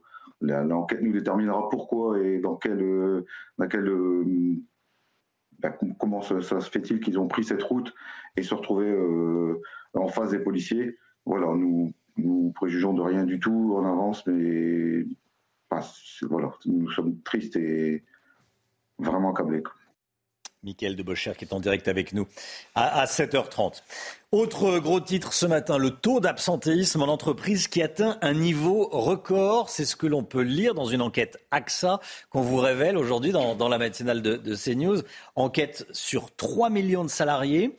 L'absentéisme au travail est passé, vous allez voir les chiffres, hein, est passé de 30% en 2019 à 44% l'année dernière. 30% des salariés avec au moins une absence en 2019 44% des salariés avec au moins une absence en 2022. Les deux motifs principaux sont les troubles psychologiques et les problèmes physiques, un phénomène qui touche davantage les moins de 30 ans.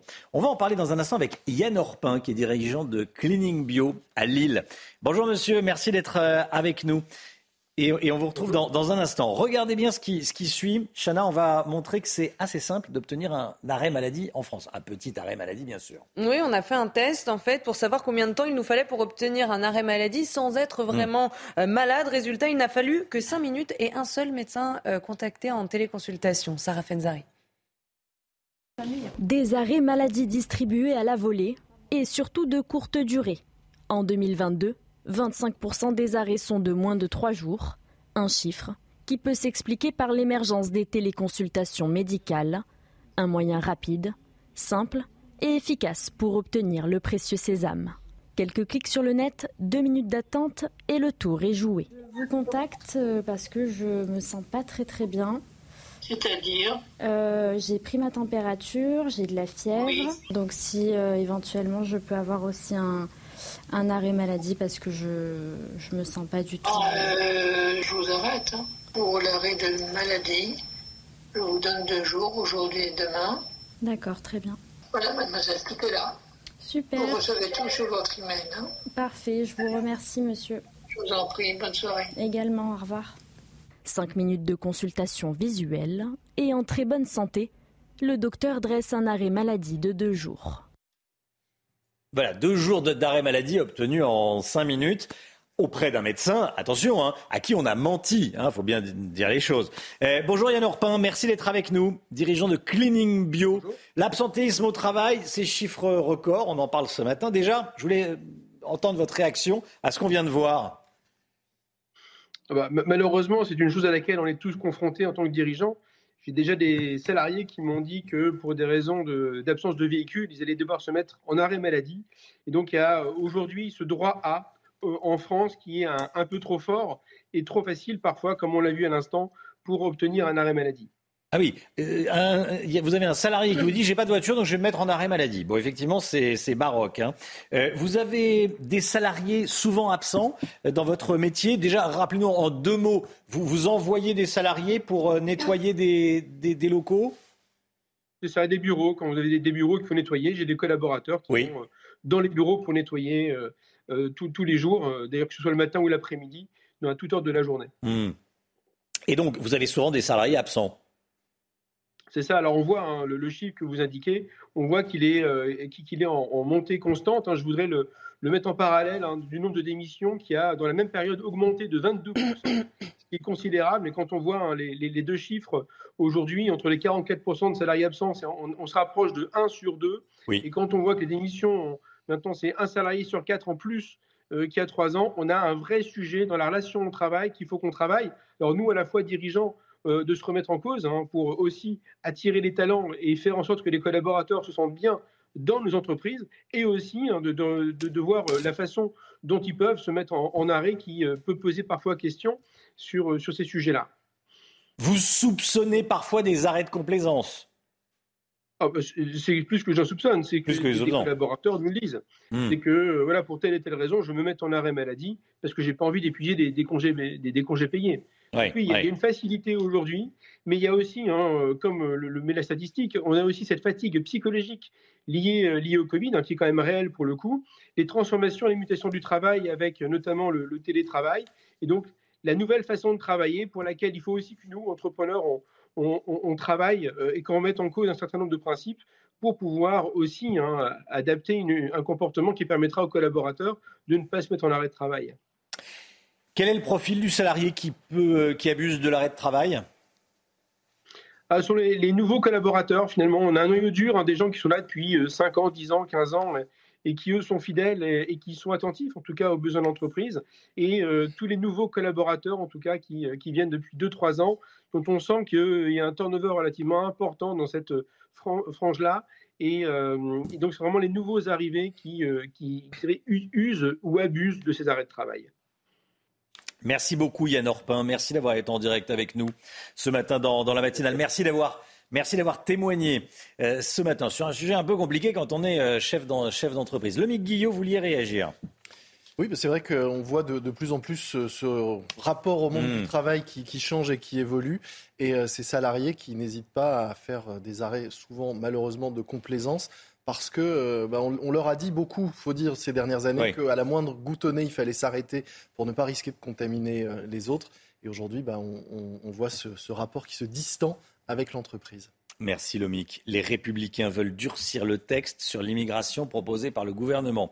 Dans le journal du dimanche, Bruno Retailleau, Éric Ciotti et Olivier Marlex ont dévoilé les grandes lignes des deux propositions de loi qu'ils veulent soumettre à l'Assemblée. Gauthier Lebret, l'objectif des Républicains, c'est de pousser le gouvernement dans ses retranchements. Hein. Lui couper l'herbe sous le pied quelque hmm. part, car je vous rappelle qu'il y a un projet de loi en préparation de Gérald Darmanin qui doit arriver finalement après avoir été euh, repoussé deux fois euh, au mois de juillet en Conseil des ministres pour un débat à l'automne au Parlement. Et Gérald Darmanin doit justement rencontrer euh, les représentants des Républicains pour essayer de trouver des terrains d'entente. Bah, il n'y aura pas de terrain d'entente du tout parce que dans les colonnes du JDD, les trois hommes, effectivement, LR, donnent leurs conditions et ils expliquent très clairement c'est euh, leurs conditions ou rien. Et ils vont même euh, plus loin sur euh, le fameux euh, projet de loi immigration euh, de Gérald Darmanin, il y a la régularisation des travailleurs sans papier dans les métiers en tension. Ça tient particulièrement à l'aile gauche de la majorité menée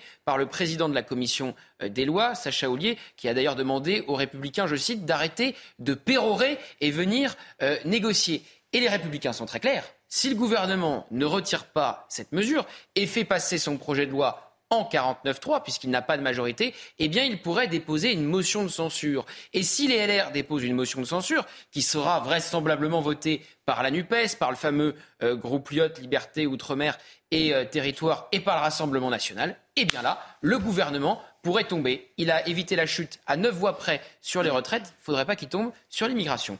Gauthier Lebret, merci beaucoup Gauthier. Attention, si vous n'avez plus que quelques heures pour envoyer votre déclaration de revenus version papier aux impôts, si vous êtes concerné, vous avez jusqu'à ce soir 23h59. Normalement, c'est 23h59. 0 heure, c'est terminé. Hein. Oui, la version papier concerne généralement les personnes qui n'ont pas accès à Internet ou bien tout simplement ceux qui ne, qui ne sont pas très à l'aise avec la version euh, dématérialisée. Jude Law sur le tapis rouge hier soir à Cannes. Oui, l'acteur britannique est à l'affiche du Jeu de la Reine signé par le Brésilien Karim Ainous où il incarne l'effroyable roi Henri VIII vêtu d'un élégant smoking et d'une moustache parfaitement taillée. Jude Law a fait sensation sur la croisette. À noter euh, que c'est le deuxième roi à monter sur les marches après Johnny Depp qui incarne, je le rappelle, Louis XV dans le dernier film de Mayowen. Allez, la santé à présent. C'était votre programme avec Groupe Verlaine. Isolation par l'extérieur avec aide de l'État. Groupe Verlaine Connectons nos énergies. Docteur Brigitte Millot, bonjour Brigitte. Bonjour. Vous nous parlez ce matin d'une technique qui fait toujours polémique, l'électroconvulsivothérapie, ECT, plus connue sous le nom d'électrochoc. Technique qui a pourtant bien changé. Alors vous allez tout nous expliquer, Brigitte. Oui, on va rappeler un petit peu hmm. comment ça marche. On va rappeler déjà les trois noms, parce que vous l'avez dit, on appelle ça ECT, électroconvulsivothérapie parce qu'il y a un lien avec les crises convulsives, je vais y revenir. On appelle ça aussi la sismothérapie, sismo comme séisme, hein, comme secousse. Hein. Euh, voilà les trois noms, donc électrochoc, euh, électroconvulsivothérapie ou sismothérapie. Alors on va rappeler quand même que le corps humain fonctionne essentiellement avec de la chimie et de l'électricité.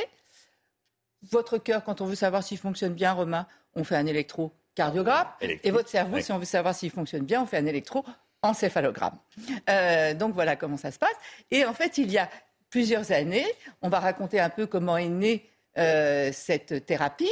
Il y a plusieurs années, les scientifiques se sont aperçus que les personnes qui faisaient des crises convulsives, qui étaient atteintes d'épilepsie, ne faisaient pas, n'étaient pas touchées par la schizophrénie, par des troubles psychiatriques. Donc ils se sont dit, tiens, il y a peut-être un lien entre crise convulsive et absence de problèmes euh, psychiatriques. D'accord. Et donc, ils ont provoqué au début avec des médicaments des crises convulsives sur des animaux, etc. Et après, ils sont aperçus qu'effectivement, de provoquer des crises d'épilepsie, après ils l'ont fait chez les humains, pour améliorer des troubles psychiatriques, des troubles psychiques, des troubles comportementaux. Et donc là, j'allais dire malheureusement, ça a été n'importe quoi. C'est-à-dire qu'on a fait des électrochocs comme ça. Rappelez-vous de Vol au-dessus d'un nid de coucou. C'était fait n'importe comment, avec euh, des courants. On pense très à forts. ce film quand on pense aux électrochocs. Oui, c'est ça. on- tout, le monde y pense et ça, ça fait un tort terrible. Parce que maintenant, ça a été totalement. Alors l'idée reste la même. hein. L'idée, c'est de se dire que lorsqu'il y a une décharge électrique, vous savez, les, crises d'épilepsie, c'est une décharge électrique d'une population de neurones, une grosse population de neurones. Et là, on s'est aperçu qu'en fait, euh, ce qui se passait, c'est qu'après, le cerveau réparait. Une fois qu'il a subi une crise convulsive, il va essayer de réparer, il va fabriquer des facteurs neurotrophiques qui vont créer des récepteurs notamment à l'adrénaline, noradrénaline, sérotonine, qui sont impliqués dans ces maladies psychiatriques. Et donc, maintenant, on sait exactement comment ça fonctionne et pourquoi ça fonctionne. Mais ce qu'il faut surtout comprendre, c'est que si ça a été n'importe quoi au début, maintenant c'est totalement protocolé. Ça n'a plus rien à voir avec ce qui se passait avant. Le courant électrique est beaucoup plus faible. Ça se fait après information du patient, après consentement éclairé du patient. C'est une anesthésie générale qui dure moins de 10 minutes. Euh, et en plus, c'est fait avec une curarisation, c'est-à-dire qu'on vous met un produit qui fait que les muscles, eux, le cerveau, oui, est, agité de convulsions, mais les muscles non. Donc on peut plus se blesser, vous savez, comme avant où il fallait mettre un truc dans. la- Enfin bon, c'était. Donc voilà comment c'est fait. Je vous montre une image.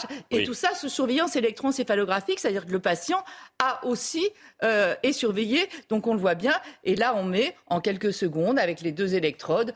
euh, on fait C'est passer douloureux un courant. Non, absolument pas. Il Non. est sous anesthésie générale. D'accord. Alors, voilà. Alors, Oui. ça, donc, avantage, je vais vous parler des indications.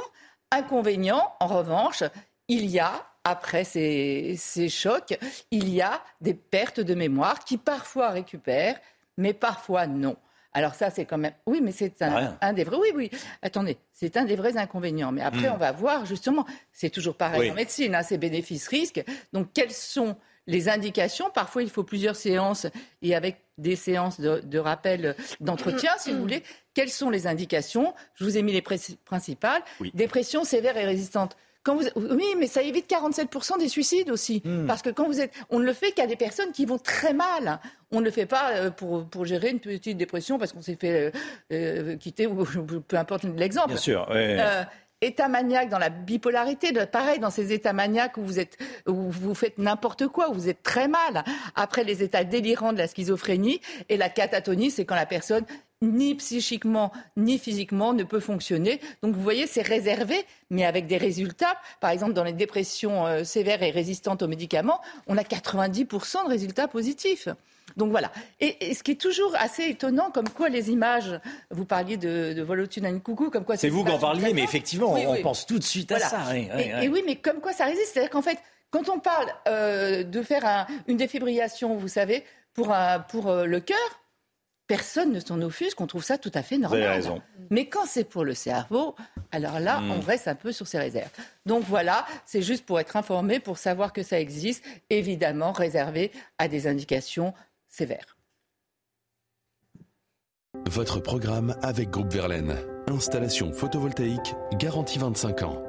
Groupe Verlaine, connectons nos énergies. On se retrouve demain matin pour une nouvelle matinale dès 5h55 avec Chana Lousteau, avec le docteur Brigitte Millot, avec Gauthier Lebret, avec Karine Durand, avec Lomic Guillot. Dans un instant, c'est l'heure des pros avec Pascal Pro et, tous ses invités. Vous allez sur cnews.fr pour revoir les meilleurs moments de la matinale et les autres infos évidemment. Il y a le meilleur de l'info tous les soirs à partir de 21h avec Olivier Benkemoun bien sûr. Belle journée à vous sur CNews et à demain de suite, Pascal Pro dans l'heure des pros.